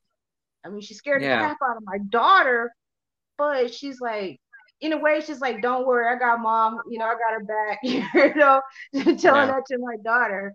But um, but that lit like from that she started seeing my uh mother um that passed away um at school um you know of course she was you know it like divorce does like when you're going through it it does affect the children so it started you know I had my mom um my mom was protecting her and she let me know she's like you know she's like granny used to come in my room every time Mm. you uh, my stepdad have an argument she come in and sing me to sleep and i will go to sleep and she you know she um she was there for me Yeah. and she haven't seen her uh, she haven't seen my mom since she was two years old because she um, passed away when she was two years old Mm. and i just i bawled like a baby because i believe i knew i believed that. She would not just come up and just say you know kids won't say things like that just to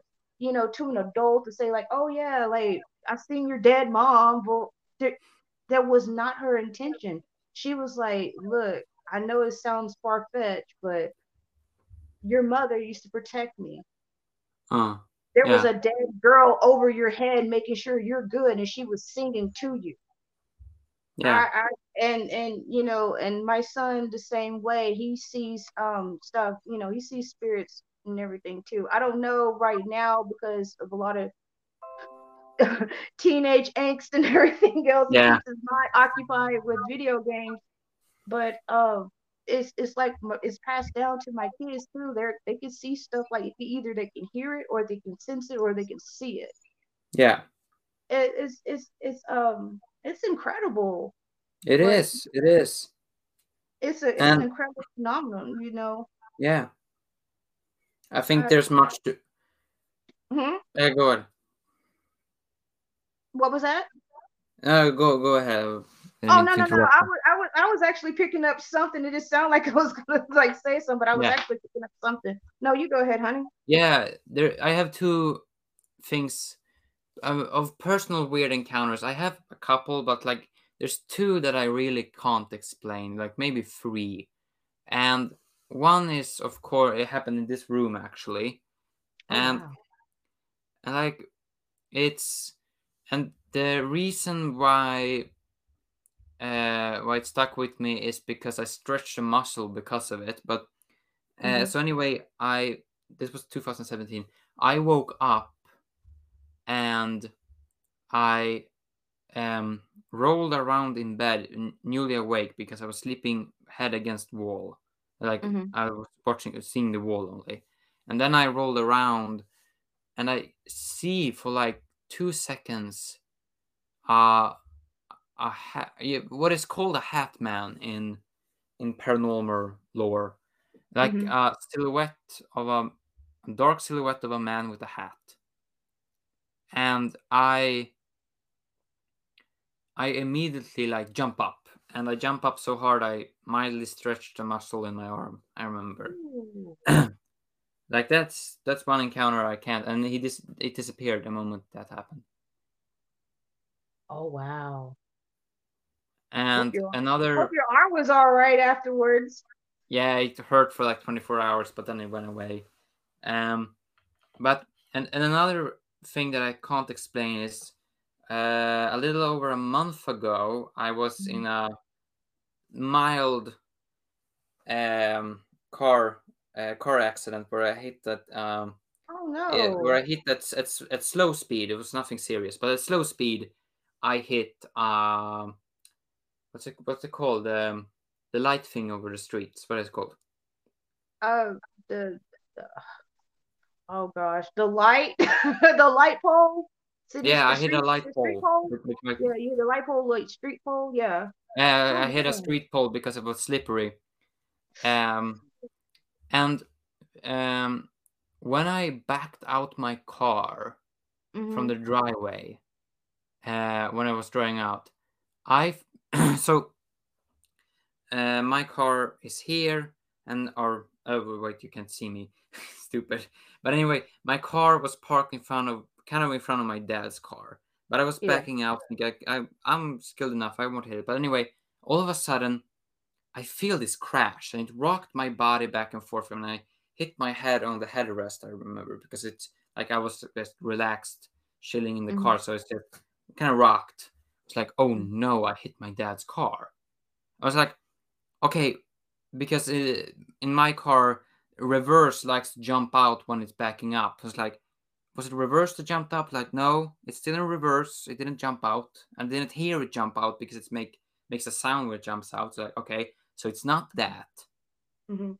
And it was like a smooth surface, so it's not that either. Like that's weird.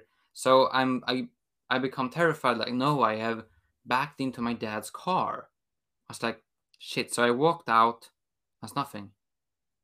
I had hit nothing, but I Hmm. felt an impact, a severe impact, a pretty severe impact that, sh- that shook my body back and forth.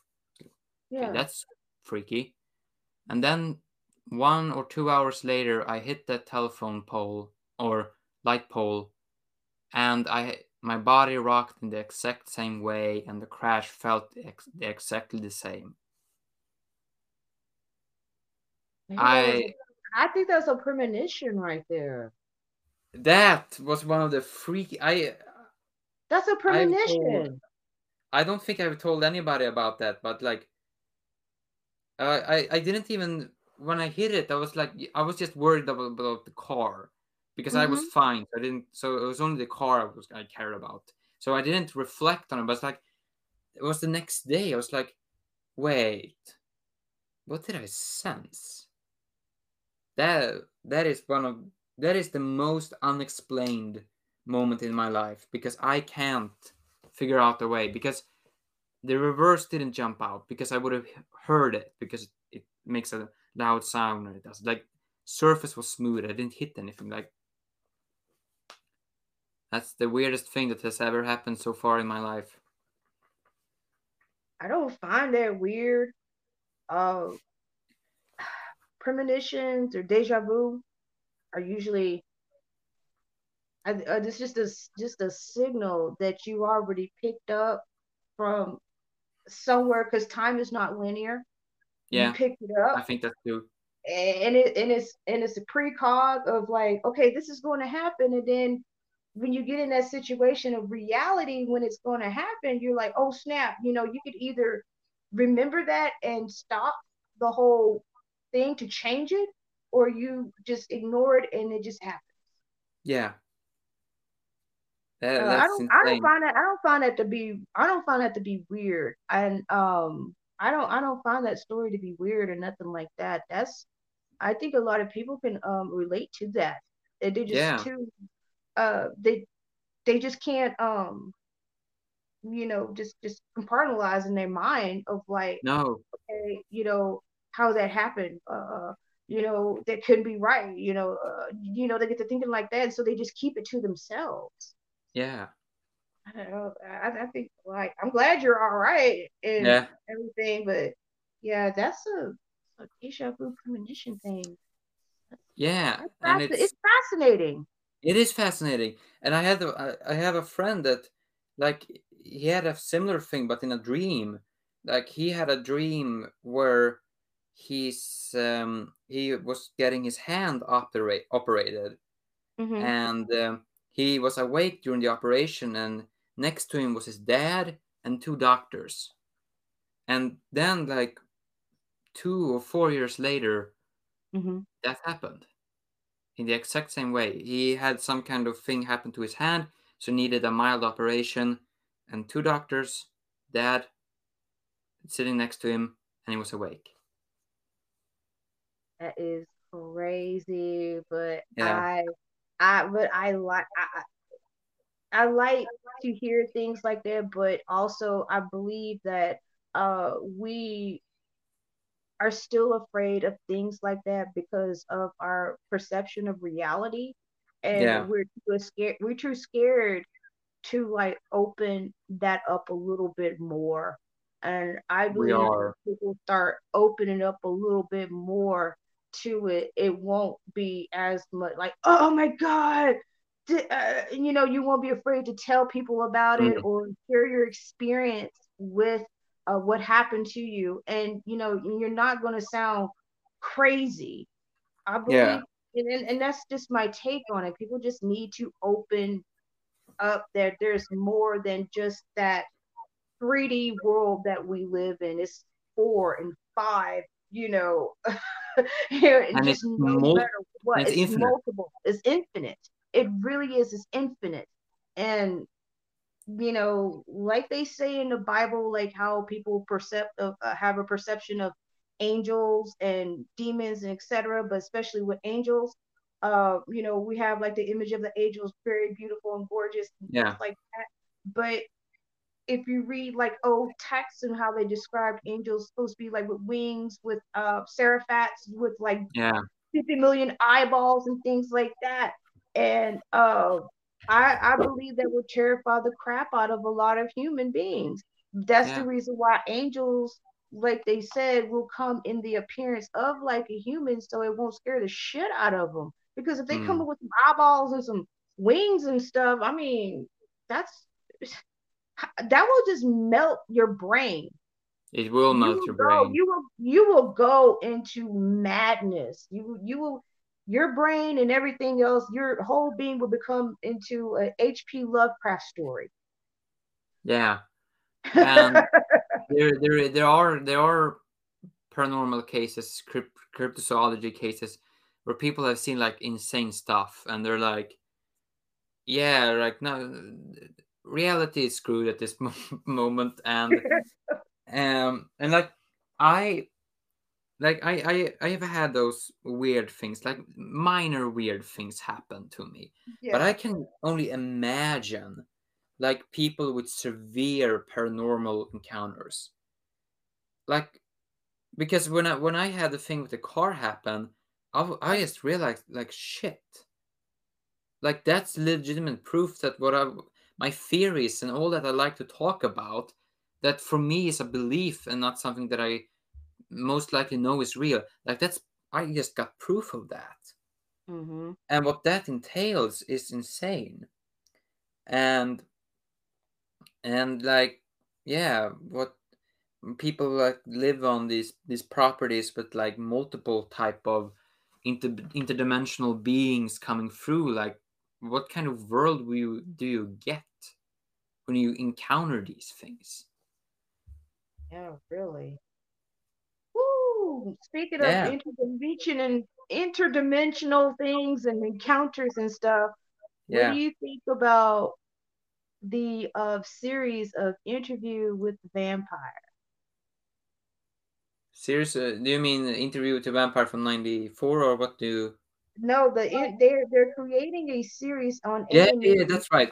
Now we're Yeah. all right, ladies and gentlemen. We have now gone through God, angels, James Cameron, Vin Diesel, God, uh, potentially finding evidence for the afterlife. And now we're back to horror movies. Anyway, I'm telling you, this is why it's the random chat and this is the random horror show.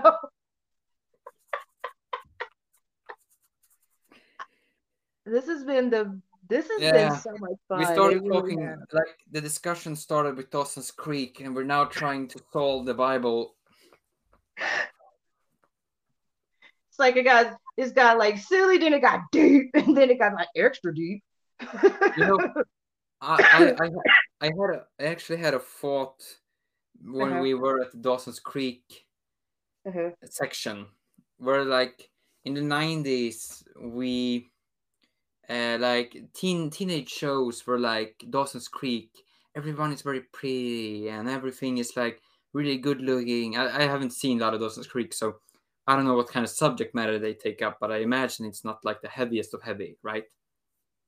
No, it's it it, it No. really isn't. Um, And now, and then I started thinking about like a modern teenage show that's very popular is Euphoria, and that is a dark show.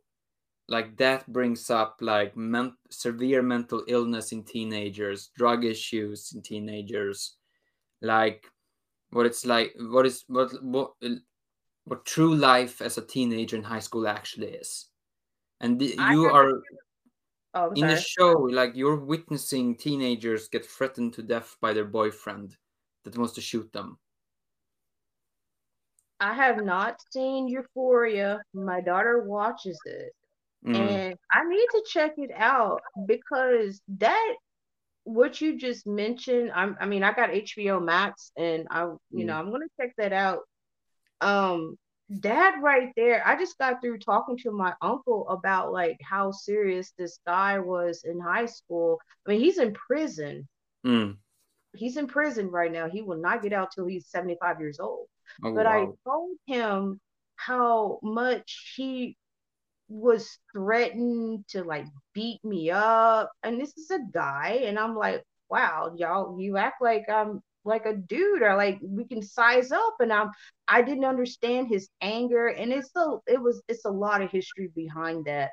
Um but from that guy right there, what I'm telling you about, he used to she's an ex-friend, but at the time we was friends in high school he would beat her and she would Yeah. come to my house and Yeah. she was crying um she tell me everything what he did to her and i'm like get away from him i was like i um this guy is actually my third cousin Mm. and i was like get away from his ass like what the fuck i'm like Mm. this dude is just just being an asshole and he, co- and of course he comes from um two toxic dysfunctional parents too so it's like I feel bad for him during that time in high school, you know, because it was it was some things that one of his friends was telling me that his dad was actually shooting at him. He had to jump on the car for his dad not to shoot at him. Yeah. Um, it, it, it- he had the most craziest, uh, toxic, dysfunctional childhood. Um, and his dad also beat his mother too. So there's domestic violence right there and he was just monkey see monkey do as we always say. Um, Yeah. he seen his dad was doing that and you know he did that to her. Um, she she she got away. It was uh, very sad of what ha- actually happened. He came um, to the college that she was attending. She was um, leaving out. He came up there with a gun. Um, it, it was it was really she had to go through court. Um, she went through depression and she has a son um, by him also but he's doing very well. He's a um, he's a teacher. Um, they both teach at the same school district.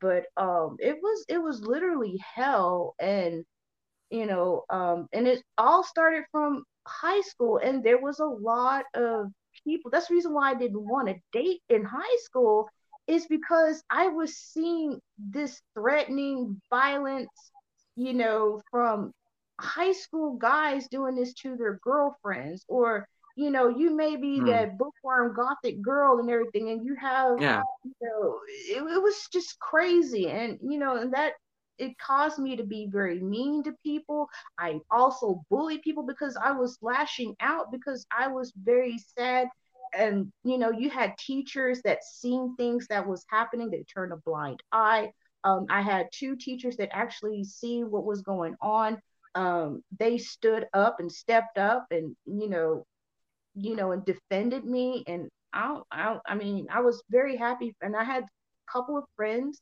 um not that many friends. I just decided i was like well i'm not done you know like whatever y'all they're all, pieces of shit.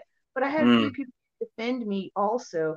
And and it's and i think that's the reason why my daughter likes it because she can relate to that and she's seen that going on too and it's i don't american high school kids have it so damn tough it's not only just because of crap like that but you also have to like damn i hope somebody don't come and shoot up the school Yeah. i hope somebody don't come in and you know i hope a teacher doesn't try to like uh start having like inappropriate relationships Yeah. that happens a lot with these um teenagers and um you know and, and they do they they get called oh you're a liar you're just saying this and you know Yeah. that's not happening and then in reality when years come out those kids were actually telling the truth and i worked at a school district and whatever i seen what those kids seen i believed it Mm. I seen that, Yeah. and, I, and you could, and you, and I can say as much as I can about such and such or this employee's behavior, strange behavior, it will be swept up on the rug. It was it was it was nuts. Mm. I said, you know what, I'm putting in my resignation because it just seemed like y'all just don't y'all don't have the welfare of these children. Yeah. They don't. Yeah. They don't. The adults yeah. fail them. And like I th- that that really like that is a very international problems and like how that problem manifests is mm-hmm. solely down to how what type of culture we are talking about like in, in a swedish school you don't have the fear of school shootings because we have very strict gun laws like we have a gun culture but it's very controlled uh, right. uh, we do have knife attacks in certain cities a knife attack in school is a very real uh, thing that could happen um, but uh, like it's uh, it's definitely turning a blind eye is is definitely a reality in a lot of school and i got to thinking on a story that my english teacher in gymnasiet which is mm-hmm. kind of swedish equi- equivalent to high school mm-hmm. uh, told me where he he worked at this uh, school one time that it, it's it's a school that teaches uh, truck drivers that teaches uh, track um, tractor operators and all of this like very a blue collar school. Oh we and call those it, uh, vocational technical schools but mostly yeah yeah. yeah. And in like these schools have a very specific culture where it's like it's it's you have to dress a certain way like it's the standard bro hillbilly look you can most likely picturing picturing the right image i hope. And like everything you everybody uses tobacco everybody drinks and everybody talks the same way. And it's a very pressure culture and he and he talked about like uh, kids coming in the first year that were very clean uh, when it comes to their appearance and when they're left they were like this bro hillbilly or maybe hillbilly is not the it's the wrong term. Uh, yeah but you, you know what i what i get what i what i mean okay i'm, I'm gonna school you on that um you know since i'm like around redneck country we have country you know yeah. what you described that's actually country like a lot of people like you know spin tobacco very blue collar uh you know drink beer give me a yeah. you know and then you have redneck that's a little bit close with country but mm. it's it's a little different you know especially has to do with you know civil war heritage and junk like that yeah. and then you have hillbilly where it's yeah. mostly taking place like uh, it's kind of like the same thing like country not totally redneck but mm this is more like in the hills and you know yeah. there's different part like in virginia appalachian mountain it just depends on what uh region in the south that you're in i'm mostly like redneck and country culture in it and then you got like uh geechee uh, i wouldn't say geechee but like in louisiana um mm. we call it's a it's not a very uh nice term but okay. um but it's called we call them coon asses. And so I know, right? If you gotta understand, like, but that's what we call Louisiana people. I don't call Louisiana people like that, but when you hear somebody, even from Louisiana people, they from they're from Louisiana, and they're like, yeah, I'm a coon ass, because that's normal. It's not like oh, it's yeah. racial, but it's it's normal to hear that because that's what how's it been for like years and years and years you know, mm. somebody that's from the country and, uh, you know, uh, hunts in the swamps and all that shit and catching mm. alligators, you know, we call them coon ass. Yeah. we got country yeah. rednecks, and then you know you go deeper into Mississippi yeah. and Alabama, you still got like that uh, country redneck, and then you know some parts of different places, and then you know it goes up into the Tennessee, you know yeah. Kentucky. It gets like country redneck, then hillbilly. So yeah, it, it's different regions where you uh yeah you have the, all that, but I I'll call them country. That's that's pretty much yeah like country maybe. The, the, thing, the thing is, I it's that that solely was a language barrier problem. I couldn't find a better term for it.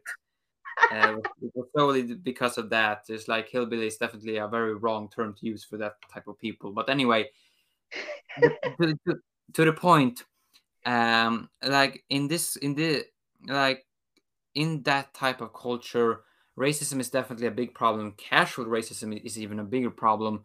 Um, central rural Sweden, where I live, is the cradle of Swedish Nazism. Uh, this the Swedish Nazi Nazists. Wait, mm-hmm. yeah, yeah. I, I, hope I pronounced it right.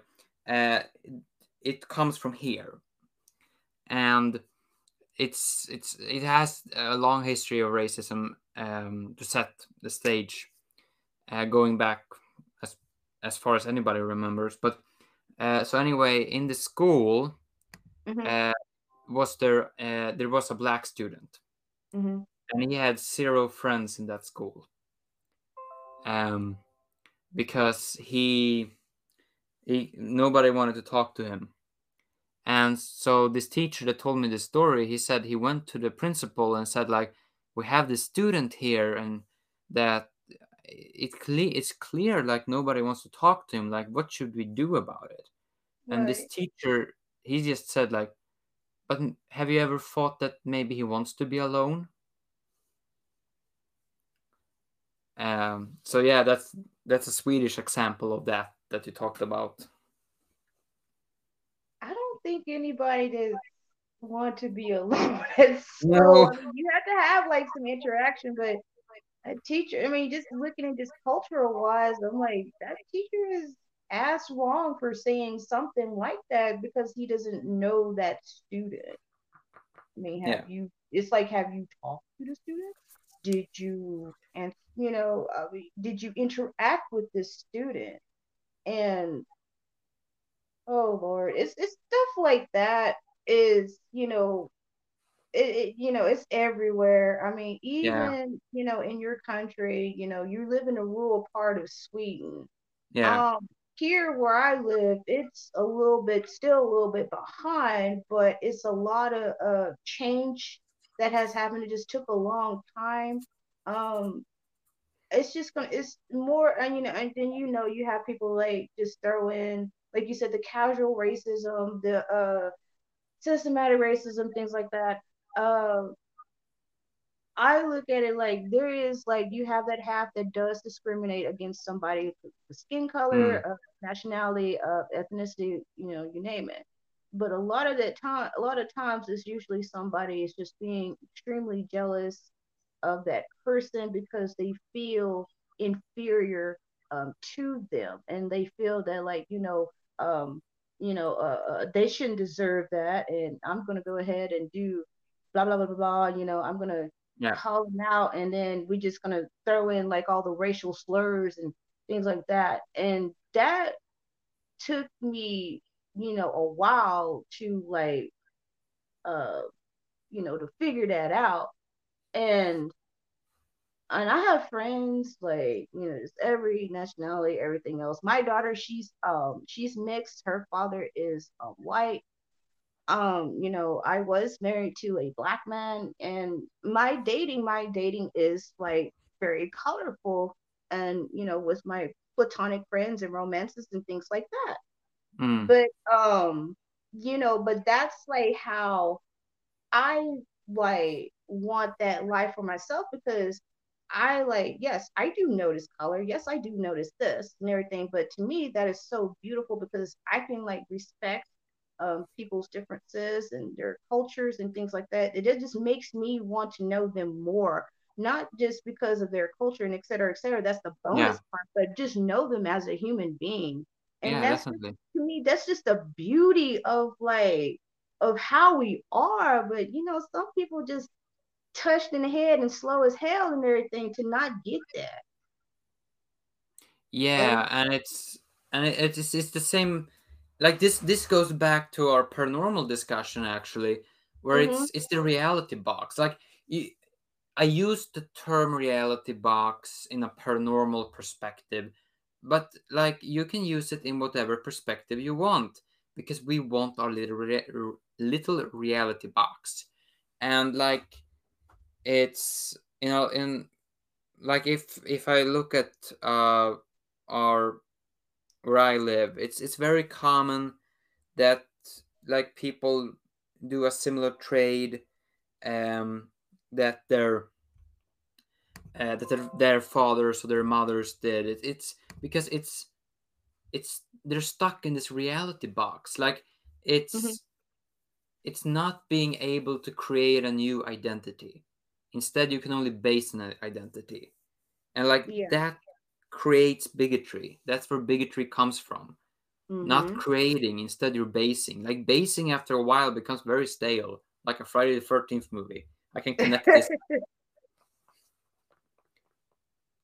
yeah, basically, it, it- like you said, it becomes stale like a like a Friday Thirteen movie. It does, and a lot of times people uh they don't realize that they are being taught like this at home, um, you know, by you know some parent or a grandparent or you know a relative, and that's really hard for them to like dang that's my relative but dang they're saying like the wrong crazy crap that i don't believe in.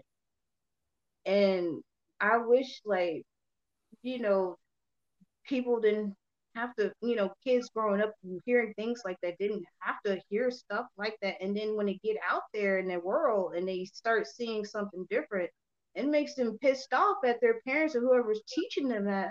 And they're like well damn you know, why you lie, or they will sit there and let that uh you know that that brainwashing let them you know get to them and they start Mm. to continue the legacy of that yeah definitely.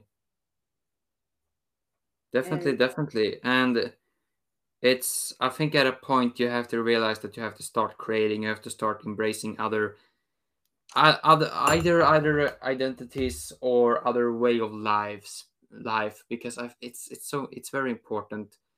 Um like we talk about biological evolution but mental evolution is way more important actually to discuss in a way yeah it, it, it is um just emotional intelligence uh I don't know if you know. I don't know. If we're gonna get to that point. yeah Are we gonna get there?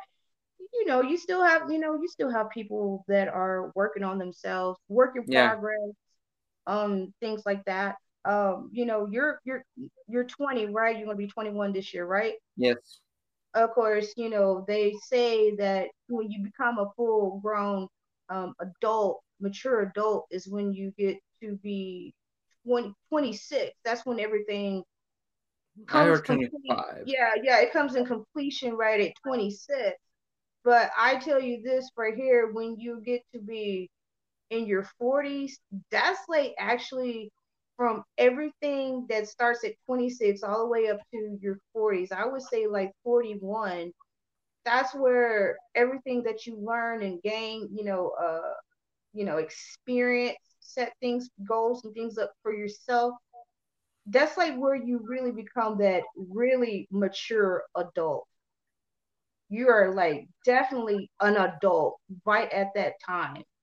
And when uh, I know people will say, because I'm 44, and people will say like, "Oh, that's so old," and and you they have like that that concept of thinking when you're in your 40s, you're so old. And I don't look at it like that. I I'm still young. I'm just a young, you know, middle-aged person, but I'm yeah there's a lot of things that I look back and I'm like, God, I'm so glad I'm not in my 20s. I hate when people's like, I wish I was still in my 20s. Me, I'm like, I don't give a shit about my 20s. I'm just glad I'm out of that because that's your period right there, your growth period. This is where you finding yourself. This is what things like you like, ah, this everything is tall, topsy turvy, and and you start to learn about yourself and, and, and what you all about, you know, it's coming together. And then you Mm. have like 26 all through up to your 40s and stuff to like, you know, really live, live. yeah And in my 30 and in your 30s, you do, you you start your um your mindset starts to change. It starts like you know emotionally. It starts to like it starts to kick in. I would say it starts to kick in around like 29. It kicks in like that. Mm. Um, you know, it, it, just depends on people. You know, it depends. It you know, it depends on the individ- individual. But um, I think, but you know, I I feel, I look and see like your generation. You know, you're you're around my daughter's age, and I see like how much y'all are seeing so much clearer mm. than it, it's due to the internet. Yeah, because it's the internet, right? Correct. And you know, because I come from Generation X, I'm like, in, I was like, right in that that age of like of the internet getting started, and I should be like more pronounced in it and things like that, but I'm not. I still kind of like operate like on I'm slightly more on the technophobe side, but I still have to have uh I'll still want to have social media interaction and things like that because everything has changed. But yes, it was was it a struggle for me to like really connect the dots? Sure. Because mm. uh, I was like, ah, you know, this newfangled crap and everything. But I was like, you know what? I got to learn how to embrace it, but also to be emotionally mature to like say, hey, this is enough. You know, you don't need to like fall down a rabbit hole with this. Um, you can use this to your advantage, like as a tool. And so it won't be so overwhelming on you. And you can still feel, you know, you feel like you still live in reality where you're, you know, the grass is growing, the sun is shining, and things like that. Um, yeah. And I feel that's a really good, healthy balance um, of that right there. And um, but yeah, y'all, your generation just definitely gets it, and I'm like so proud of y'all too. yeah. it's like I'm so proud of y'all. I mean, there's things that when we were your age, we had, you know, we turn a blind eye or we just kind of like, uh, you know, um, you know how this we're making excuses for other people for their mm. bad behaviors, but now y'all are like calling them out like it is. And, mm. and even when we was calling people out of what what the fuck they did, and we're saying, hey, they're wrong, blah blah blah. You know, they want, oh, you're just saying that because you're jealous of them. It that was mm. that uh you know they had a lack of the um, emotional intelligence but yeah the brain wasn't connecting because around the age but now i see mm. that y'all are gaining a lot of that emotional intelligence and yeah. it, it, just blows my uh it just yeah. blows my mind it really does i'm i'm glad yeah i'm, I'm like social media and internet comes with obvious issues and you can discuss those issues for hours but there is there is a very much a bright side to it and the bright side is it's so easy for people nowadays to find their community. Because right. you don't get to cho- to choose where you where you were born. Right. That's not your choice. That's someone else's choice. So from day one your life is based upon that a choice made by other people for you right and at some point you start making your own choices. And at that point, you have to find a community at first and start making like the big choice is make finding your flock, finding your community. And then you then there are all the other choices based on finding that community. And the, the great thing about the internet is you you can see all the options now because now nowadays back in the day you could only see a certain the, the choices around you. Like if you never left, let's say the state of Texas, you you never saw, you potentially missed a lot of options of communities that actually showed where you were, and mm-hmm. that goes back to at some point in your there's a point in your life where you decide and that decision yeah, you can take it back. It, it will become difficult. It's possible. But to, to clarify, like at some point, you have to make a decision. Do I want to base or do I want to create? And I think that is um like that is the pinnacle of our human lives in a lot of ways there are many pinnacles but that is one of them i think where like okay so i want to create. Okay so then i choose these communities. Then i become a creative person or i become this that and that. And or i want to base. Like okay then i will like then i will take over my dad's workshop or whatever. And none of these are bad choices. They're just choices. They're just lifestyles. Yeah. And you can get stuck in the middle you can definitely get stuck in the middle if you are grown if you grow i actually wrote a poem on this where Mhm. if if you're grown up in a world where everything is based a lot of people a lot of stuff is based or if not everything and Yeah. the people that are choosing to create instead of basing are moving out to find creative creating communities you definitely get stuck and uh, because and you can get stuck because you want to be a part of a creative creating community but like the real life around you is basing community. And Yeah. that can be very difficult. So i wrote a poem actually where it's about this guy that's walking a road and he's, it, the road is right between two worlds hmm two different reality boxes. And one world is the basing one where everything kind of is a blob identity where like everything is based upon what comes what came before. Like what comes after is it's different. It has new features but at the end it's in uh, the core is the same. And the other one is completely new. It's only creating. And it's completely stuck between this world. And like all and the my poem ends with all it takes is one step forward one step backwards you make the Mhm. choice Hmm. That's cool. Have you um have you ever like talked to people that feel like they are stuck like in uh small towns or things like that or whatever?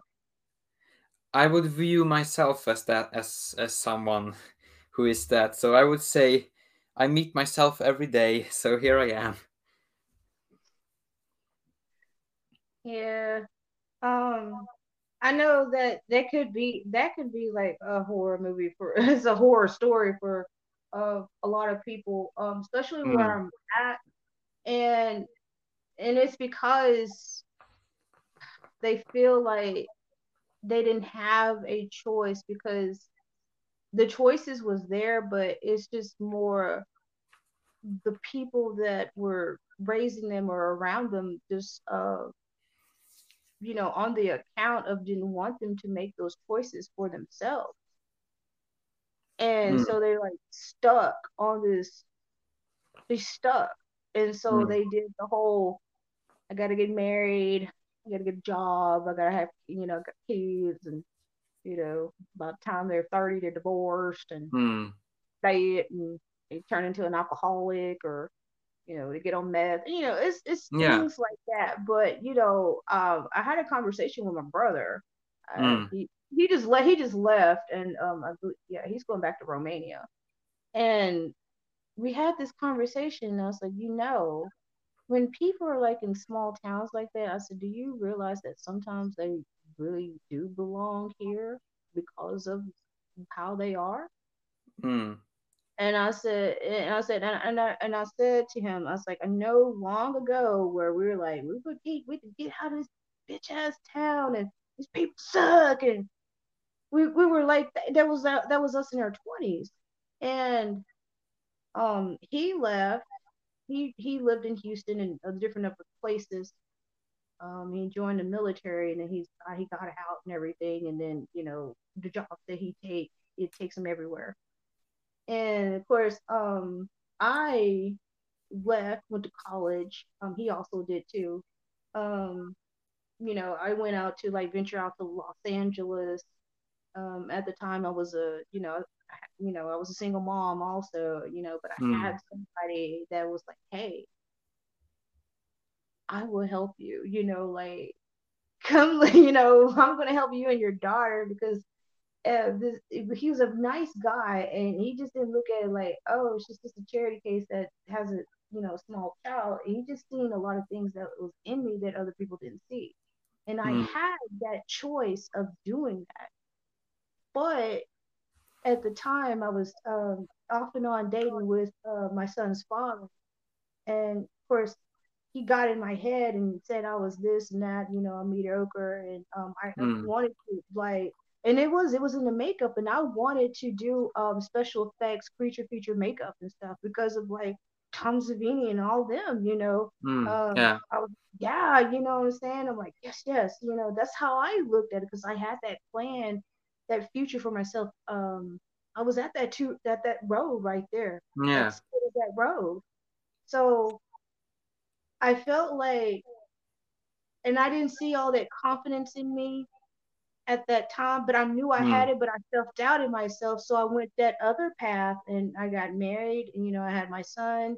Marriage wasn't great.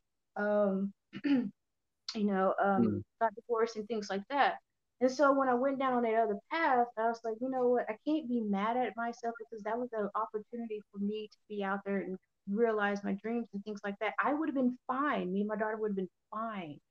But I took that other path and I was like, I can't be mad at myself. And I used to punish myself a lot because I didn't take that other road. And so mm. I'm still here, you know, in this area. And I was like, you know what? I'm going to make the best as I, as best as I can. And mm. I hmm. started to do that. And I have two businesses. And yeah. um, there's some other, there's a new, another chapter in my life. I'm just going to let nobody know right now. But I was like, you know what? I'm going to take advantage of it. And and I'm going to do that because um, I don't have nothing stopping me, only myself. You know, if I self sabotage myself, then that's on me. But yeah. um, it's like another opportunity has come by, and you know, a lot of opportunities do not come by so many times. No. And you know, you have to, you know, with that that two road poem that you did, uh, uh, it got me thinking about that. Mm. And um, but yeah, I, I I'm I'm definitely taking that um that road right there, and I'm not looking back. And you know, and I was not made for a small town. I lived in one, you know, raised a family in one.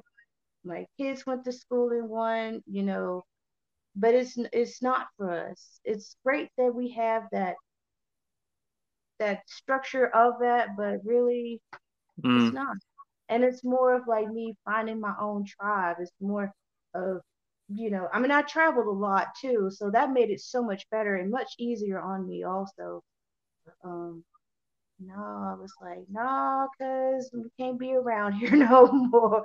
You know, uh, it's yeah. great. You know, people, you know, they that's the reason why I told my brother the people who are here, they are perfectly for here. We have to have people like that. Definitely yeah, but others that feel trapped or anything else like that, I encourage them go do the best you can, and when mm. you see that window of opportunity, shoot your way out. It don't matter if you're 50 or 60 or or 30 or 21. Yeah. Do it. Just yeah. do it, and don't look back. Yeah. You know, and I think that that will come for you. Like that is going to come to you yeah one day down the road it is i know we have yeah. like our private conversation that is going to come down the road and i encourage you to just take it by yeah. the horns the world is your oyster yeah and go with it run with it yeah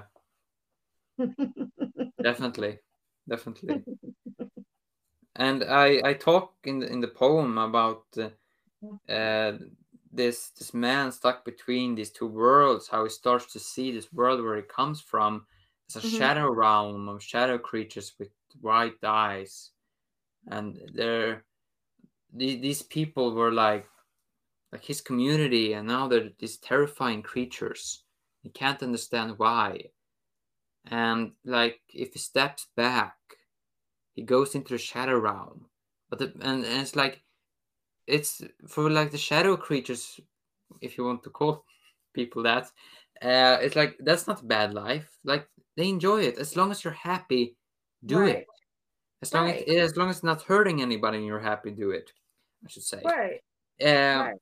so it's like they're happy, but like you're you're not happy because from your viewpoint, this call of the creating side got so strong that the basing side became a shadow realm of shadow creatures and demons. And Mhm. and but the thing is like you can either just sit down and like vibe with demons and realize well it's screwed i'm just gonna sink into this black mush i'm gonna become a i don't know a licorice chocolate uh, and and or it's a shadow realm. You can just put on a light or you can step out. It's hard. It can be really hard to find the light button or to take the step. It can be painful even. It's but it's possible yes because you step back into what is according to your worldview the shadow realm doesn't mean you can't step out of it or light it up Right. And you and then if you look at it from like that point of view, you know, what in your poem, that the guy is not very accepting of the other people because no, yes, he doesn't fit in, but you like you said, they're happy of what they're doing, let them be. yeah Yeah. And and and you know, you had I mean, I, I felt like that like, you know, once upon a time too, but I was like, what Cut off.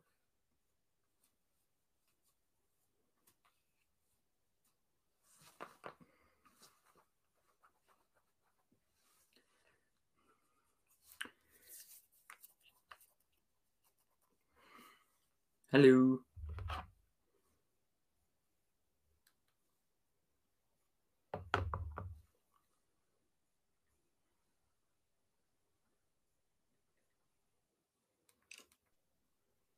can you hear me?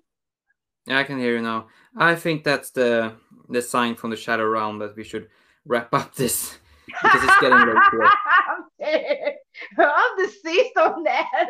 The shadow realm says, wrap it up, B. All right. It's the, it's the, the, inter, the, the, the interdimensional velociraptor is talking to us through Bigfoot that might, may or might not be a symbol for a life choice in a discussion that started with Dawson's Creek. I love how you linked all of that up. I love it. I love it. I love it so much. Well, um, thank you, Elis. Thank Yeah, you so yes. much, Elis. You are a gem. Anytime, anytime. Um, I know we had some technical issues last week and everything, but that's okay. We got it going. And I definitely, definitely enjoyed this. And I hope you enjoyed it too. Yeah, I definitely enjoyed it. You know, awesome. talking and being as insane as my capabilities allow is one of the greatest thing possible. And uh, I I definitely like to talk abstract. I I can prefer the normal way, but abstract is way more fun. Abstract is very fun. It's really fun. I know people don't get it and they're like, what you just crazy too? But I got I got it. I think that's the reason why. It's just your abstract talking, you're speaking. I Yeah. picked it up. You know, I picked it up. I was like, oh, up, up, I'm gonna speak like that too. but uh, thank you so much, Elis. Appreciate it so much. You are, like I said, you're a gem. Thank you. Um, I look forward to doing some more uh collabs with you um in the future. You know, you're my boy, Blue. You my boy. And